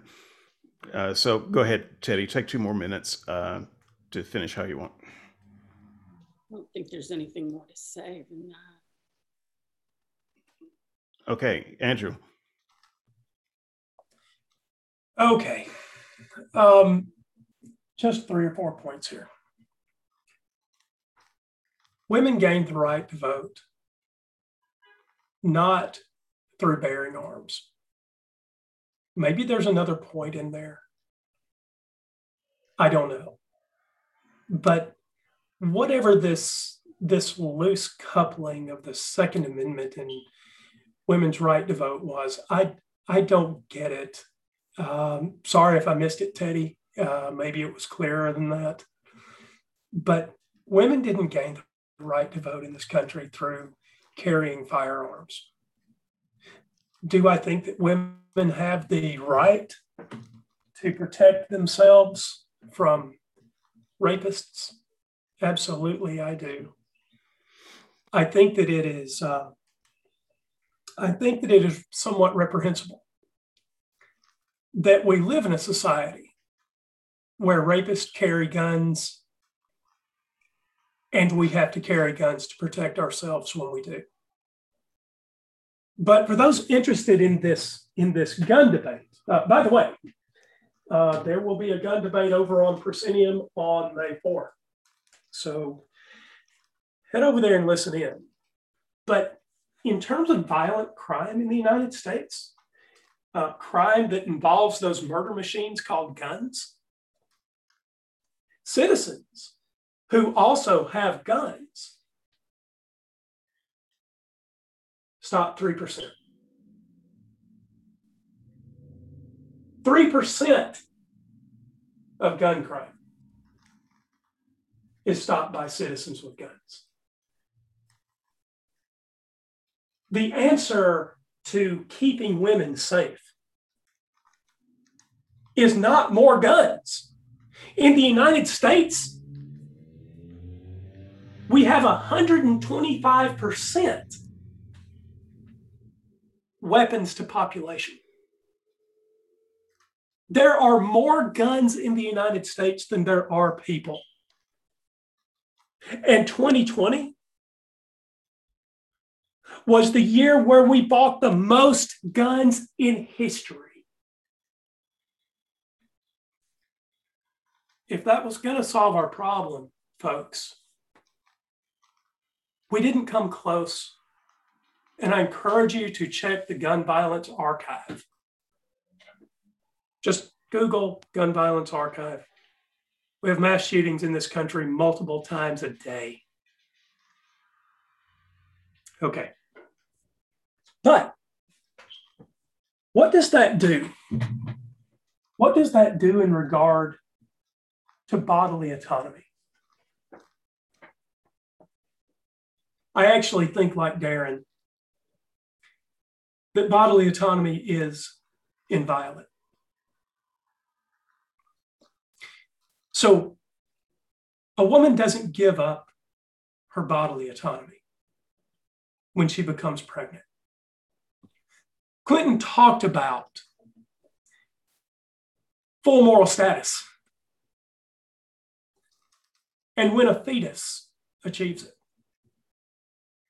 But here's what I will tell you it is a special trick of the mind to find that conception means that all of a sudden the woman loses hers. My rights end where yours begin and vice versa, and there is no special circumstance. Zero, none, in which I can take your bodily autonomy, in which I can use your body without your permission, and the same is true in reverse. And as awful as it is, yes, that applies to conception. And because I've tried to give some resources throughout this show, I'll give one more. And this is my final point. Before we legalized abortion in the United States, there were Lysol abortions. Google Lysol abortions. We have at this time in history, right now, at this moment, we have the choice whether to stay the course and leave a woman with her inviolate right to her own autonomy or to return women to the days of Lysol abortions. I am in favor of life. I am not I am not abortion happy. But we should never, never return to the days of Lysol abortions. And the only way to avoid it, the only way to avoid it is twofold. The woman's right to her own bodily autonomy and not forcing abortions back underground. Darren. Well, first, I'd like to say that uh, Teddy did a great job. Um, she's what there's what three guys and just her, um, and she's obviously very passionate about this, and I actually appreciate that, even though it, it sounds like I'm just being an asshole to her. Um, and the reality is that abortion really is an, a very emotional thing. Uh, the anti abortion folk think that um, fetuses are babies. And the pro choice, whether they think the fetus is a baby or not, they feel that no one, not even a fetus, has the right to control the woman's body against her will. And that really is the, the crux between um, the difference between what's the, where the two sides land. And although I appreciate the the emotional argument, it just doesn't land for me. And it doesn't land for me because I understand how the biology works. When um, abortions, 99% of abortions are under 20 weeks, 22 weeks, something like that. So to um, so i mean that's when we're talking about abortion that's really what we're talking about is that under 22 weeks because 99% of abortions that's where it happens. A fetus does not have the capacity to to love to have emotions to have experiences. Um, we don't know exactly when it starts having that capacity but we know that the bottom limit for that is 36 weeks. That means 99% of abortions are happening before the fetus even is even capable of having feelings and emotions, a life, perceptions, uh, any sort of qualia. Um, but we also know that it doesn't start at uh, 36 weeks. That's just the very minimum where they could ha- start having consciousness and ex- uh, real life experiences.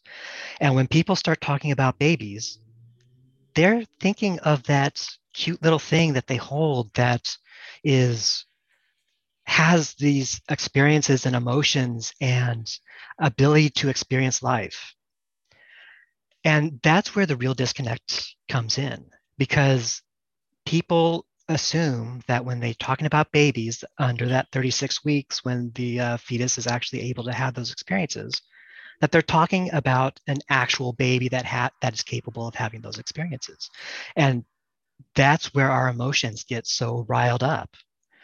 And I understand it. I really do. If I thought that um, uh, that fetuses had the same emotions, I mean the the personal autonomy argument is really strong for me, but I would question it a lot more if if those fetuses had those or capable of those emotions, but they're not. And we know that we know for a fact it's not even something that's disputed in the uh, in the medical field. Um, it just isn't. 36 weeks is the absolute very minimum that any sort anything like that could happen, and we're talking about abortions, which 99% of them are under 20 weeks. So what we're asked to compare are a a fetus that has no internal life, that has no emotions, to a full grown person that does have that internal life that has those emotions, that has that that qualia. And we're being asked by the anti-abortionist people to put the needs of something that has no qualia, that has no life, no inner uh, subjectivity, over the actual person that does have that. Now, I know for a lot of the anti abortion, that won't matter um, because they want to have, because in their mind, the baby is a baby, is a baby. And I get that. I really do.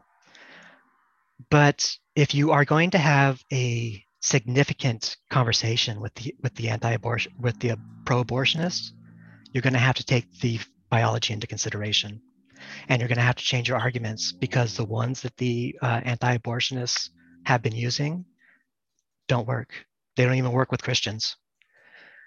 Uh, so that's my advice to anyone who's listening to this that actually wants to have a conversation about this with the other side is you really if you want to if you really want to convince the uh, the abortion pro-abortion that abortion is wrong that disparity between the cognitive cognitive capacity of the fetus and the the mother is going to have to be overcome somehow because you will never ever convince people off of just an emotional argument so that's my advice for what it's worth okay. and david given yes. the importance of the topic i mean this isn't just uh, just any topic in the law, the, the prosecution, the people that uh, have the burden of proof, not that I have the burden of proof, but uh, you know, they, they get the, the first and the last statement. And well, I didn't, I didn't have the first statement, the opening, but uh, I, I, there, there were some important things that kind of brought, got brought up in terms of the Lysol abortions. I'd like to to respond. And if y'all want to respond back, I mean, it, it's some important stuff. And, and, these these are not trivial matters. I'd, I'd like to respond to that. Yeah, I would I would love to, but I I think that this is. I'm okay this with is, it since I was interrupting her during her closing. I didn't realize it was her closing. It, it won't take long. Okay, uh, but your statement here, very brief, uh, will go unresponded to. Okay. So that's that's the deal. Okay. Um, just in terms, like with the Lysol abortions or just back alley abortions, um, I don't like the idea of anybody who feels so desperate. I, I mean, because again, I, I was a, a, a female that certainly did not want to get pregnant uh, at a time that I didn't want to get pregnant. Um, so I, you know, I understand that, but I also made sure that I didn't. Um, and at certain points in my life, I absolutely made sure I mean, that I wasn't going to be getting pregnant. Uh, took no risk, and so, um, but I, you know, I can appreciate the desperation um, and, and that is sad, but you cannot say that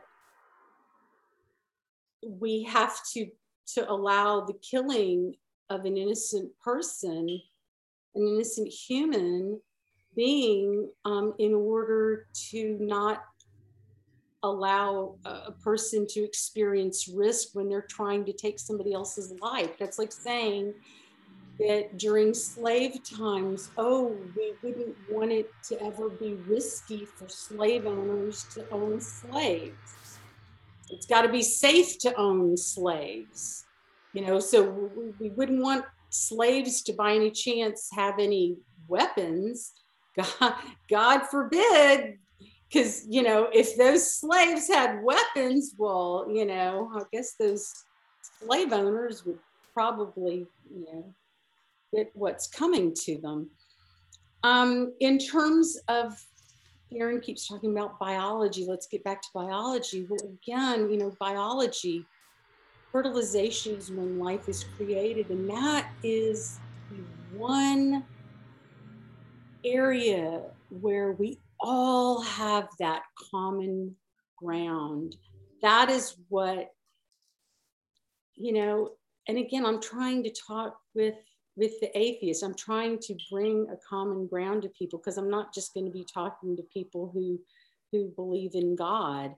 Um, so uh, uh an, an objective place, an objective starting point is fertilization when life begins. And that is something that we all share, something where there's that inclusion where we're not excluding people by how smart they are. It's not eugenics. It's not, oh, this person can think more. This person is bigger. This person has greater capabilities. It, it's inclusion. And, and so, and then we talk about in terms of just the special relationship between a mother and, and, and a child.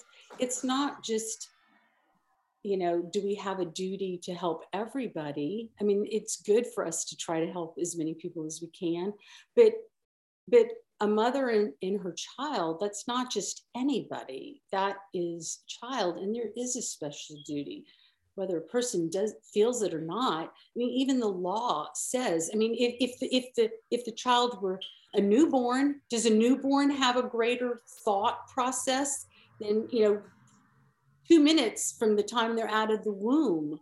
Is their thinking really that different? Yet you can't just abandon them. You can't just kill them. You can't chop off their head at that point. So what's the big difference? What, is their value changed so much at that point? It hasn't. It's a human.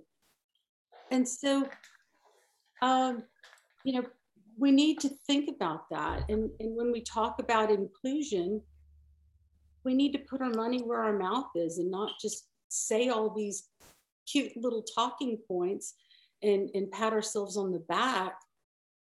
Let's put our money where our mouth is. Okay. So, um, all right. I wasn't actually going to make a statement, but I guess I will make a small one uh, just to say that. Um, you know, some members of the audience uh, will be very uncomfortable with um, this kind of conversation.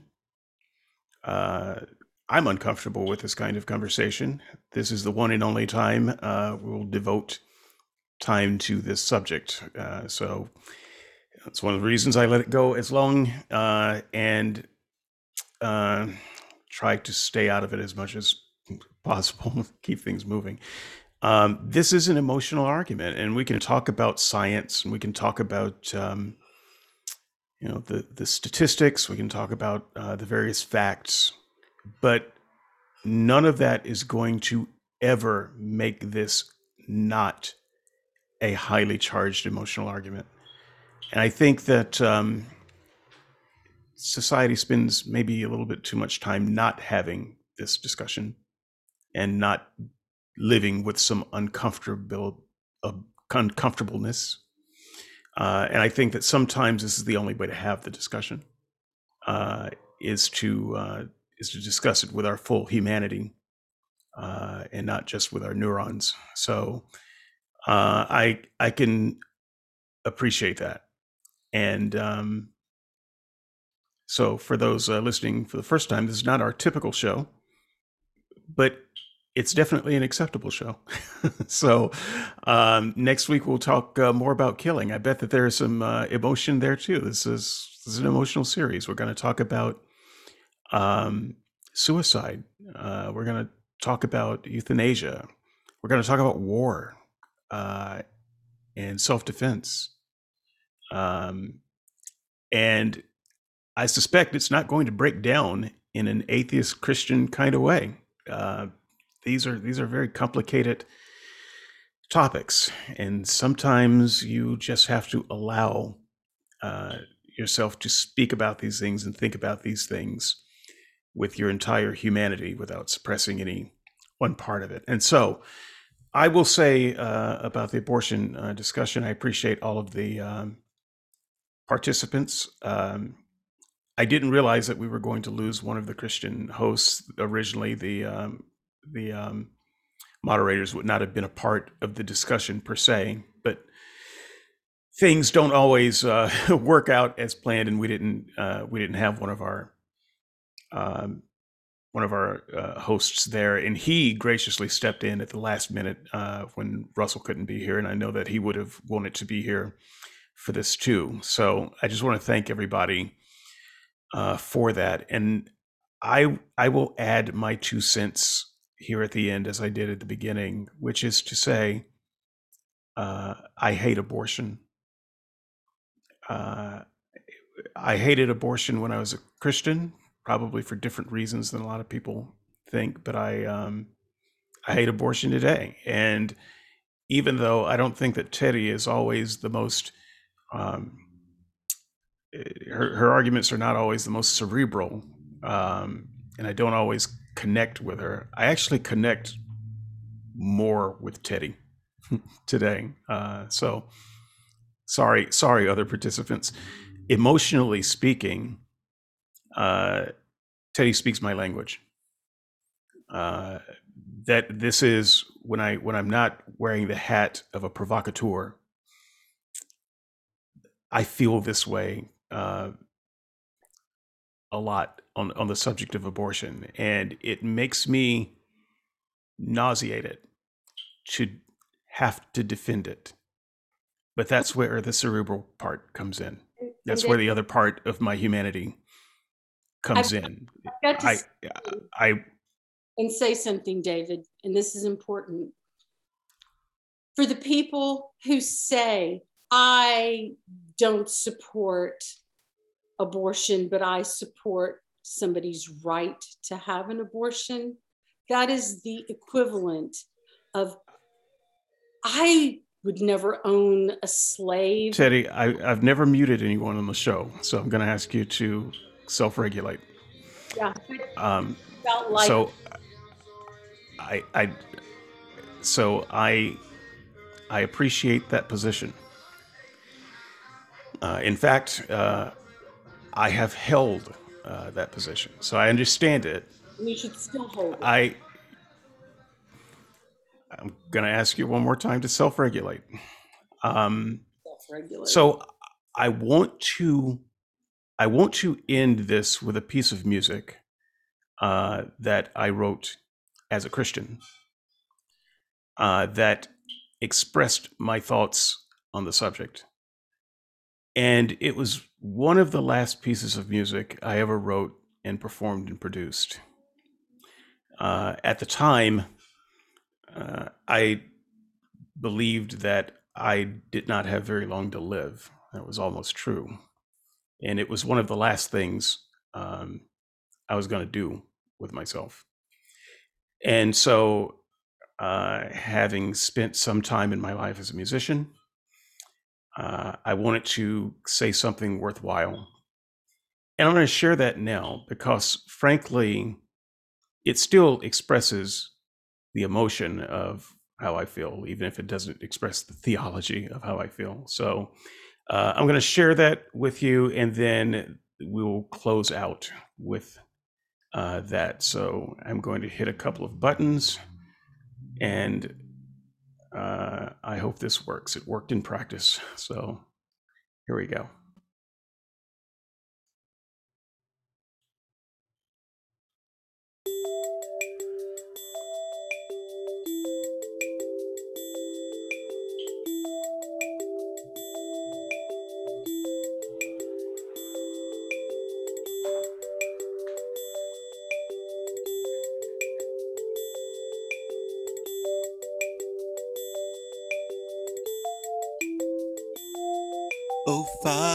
Please tell me what choices you faced when breathing your life into me.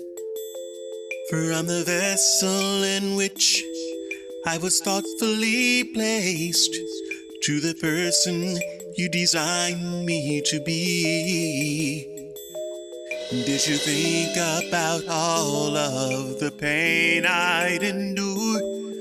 Were my trials ordained from the start?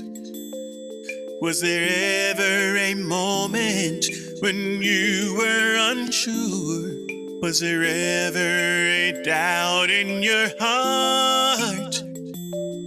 Well, I choose this moment to lift up my voice and thank you for making this choice. Is a beautiful thing to me, in spite of its hardship and strife. There is nothing and no one I'd rather be. So thank you for choosing my life. Life is a beautiful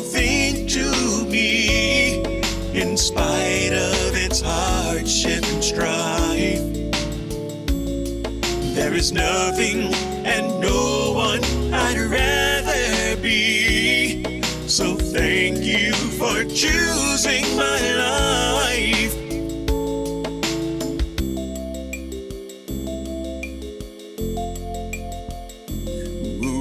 Mother, you carried my once helpless form for the better part of a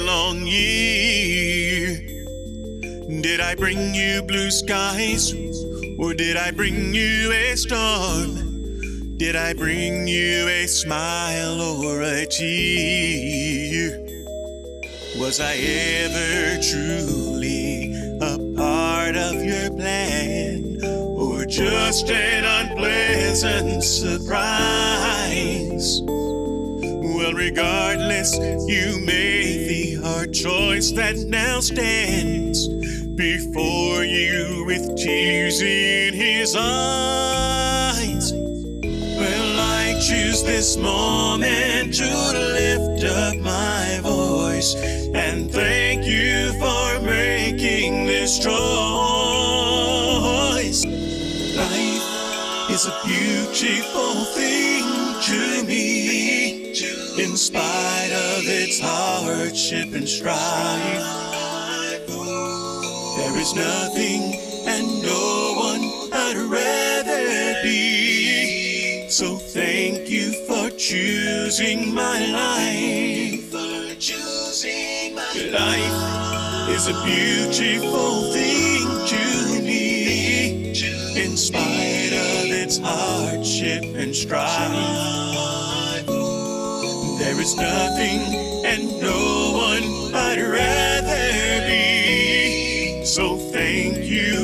choosing my life. Choosing my life is a beautiful thing to me, in spite of its hardship and strife. There is nothing and no one I'd rather be. So thank you for choosing my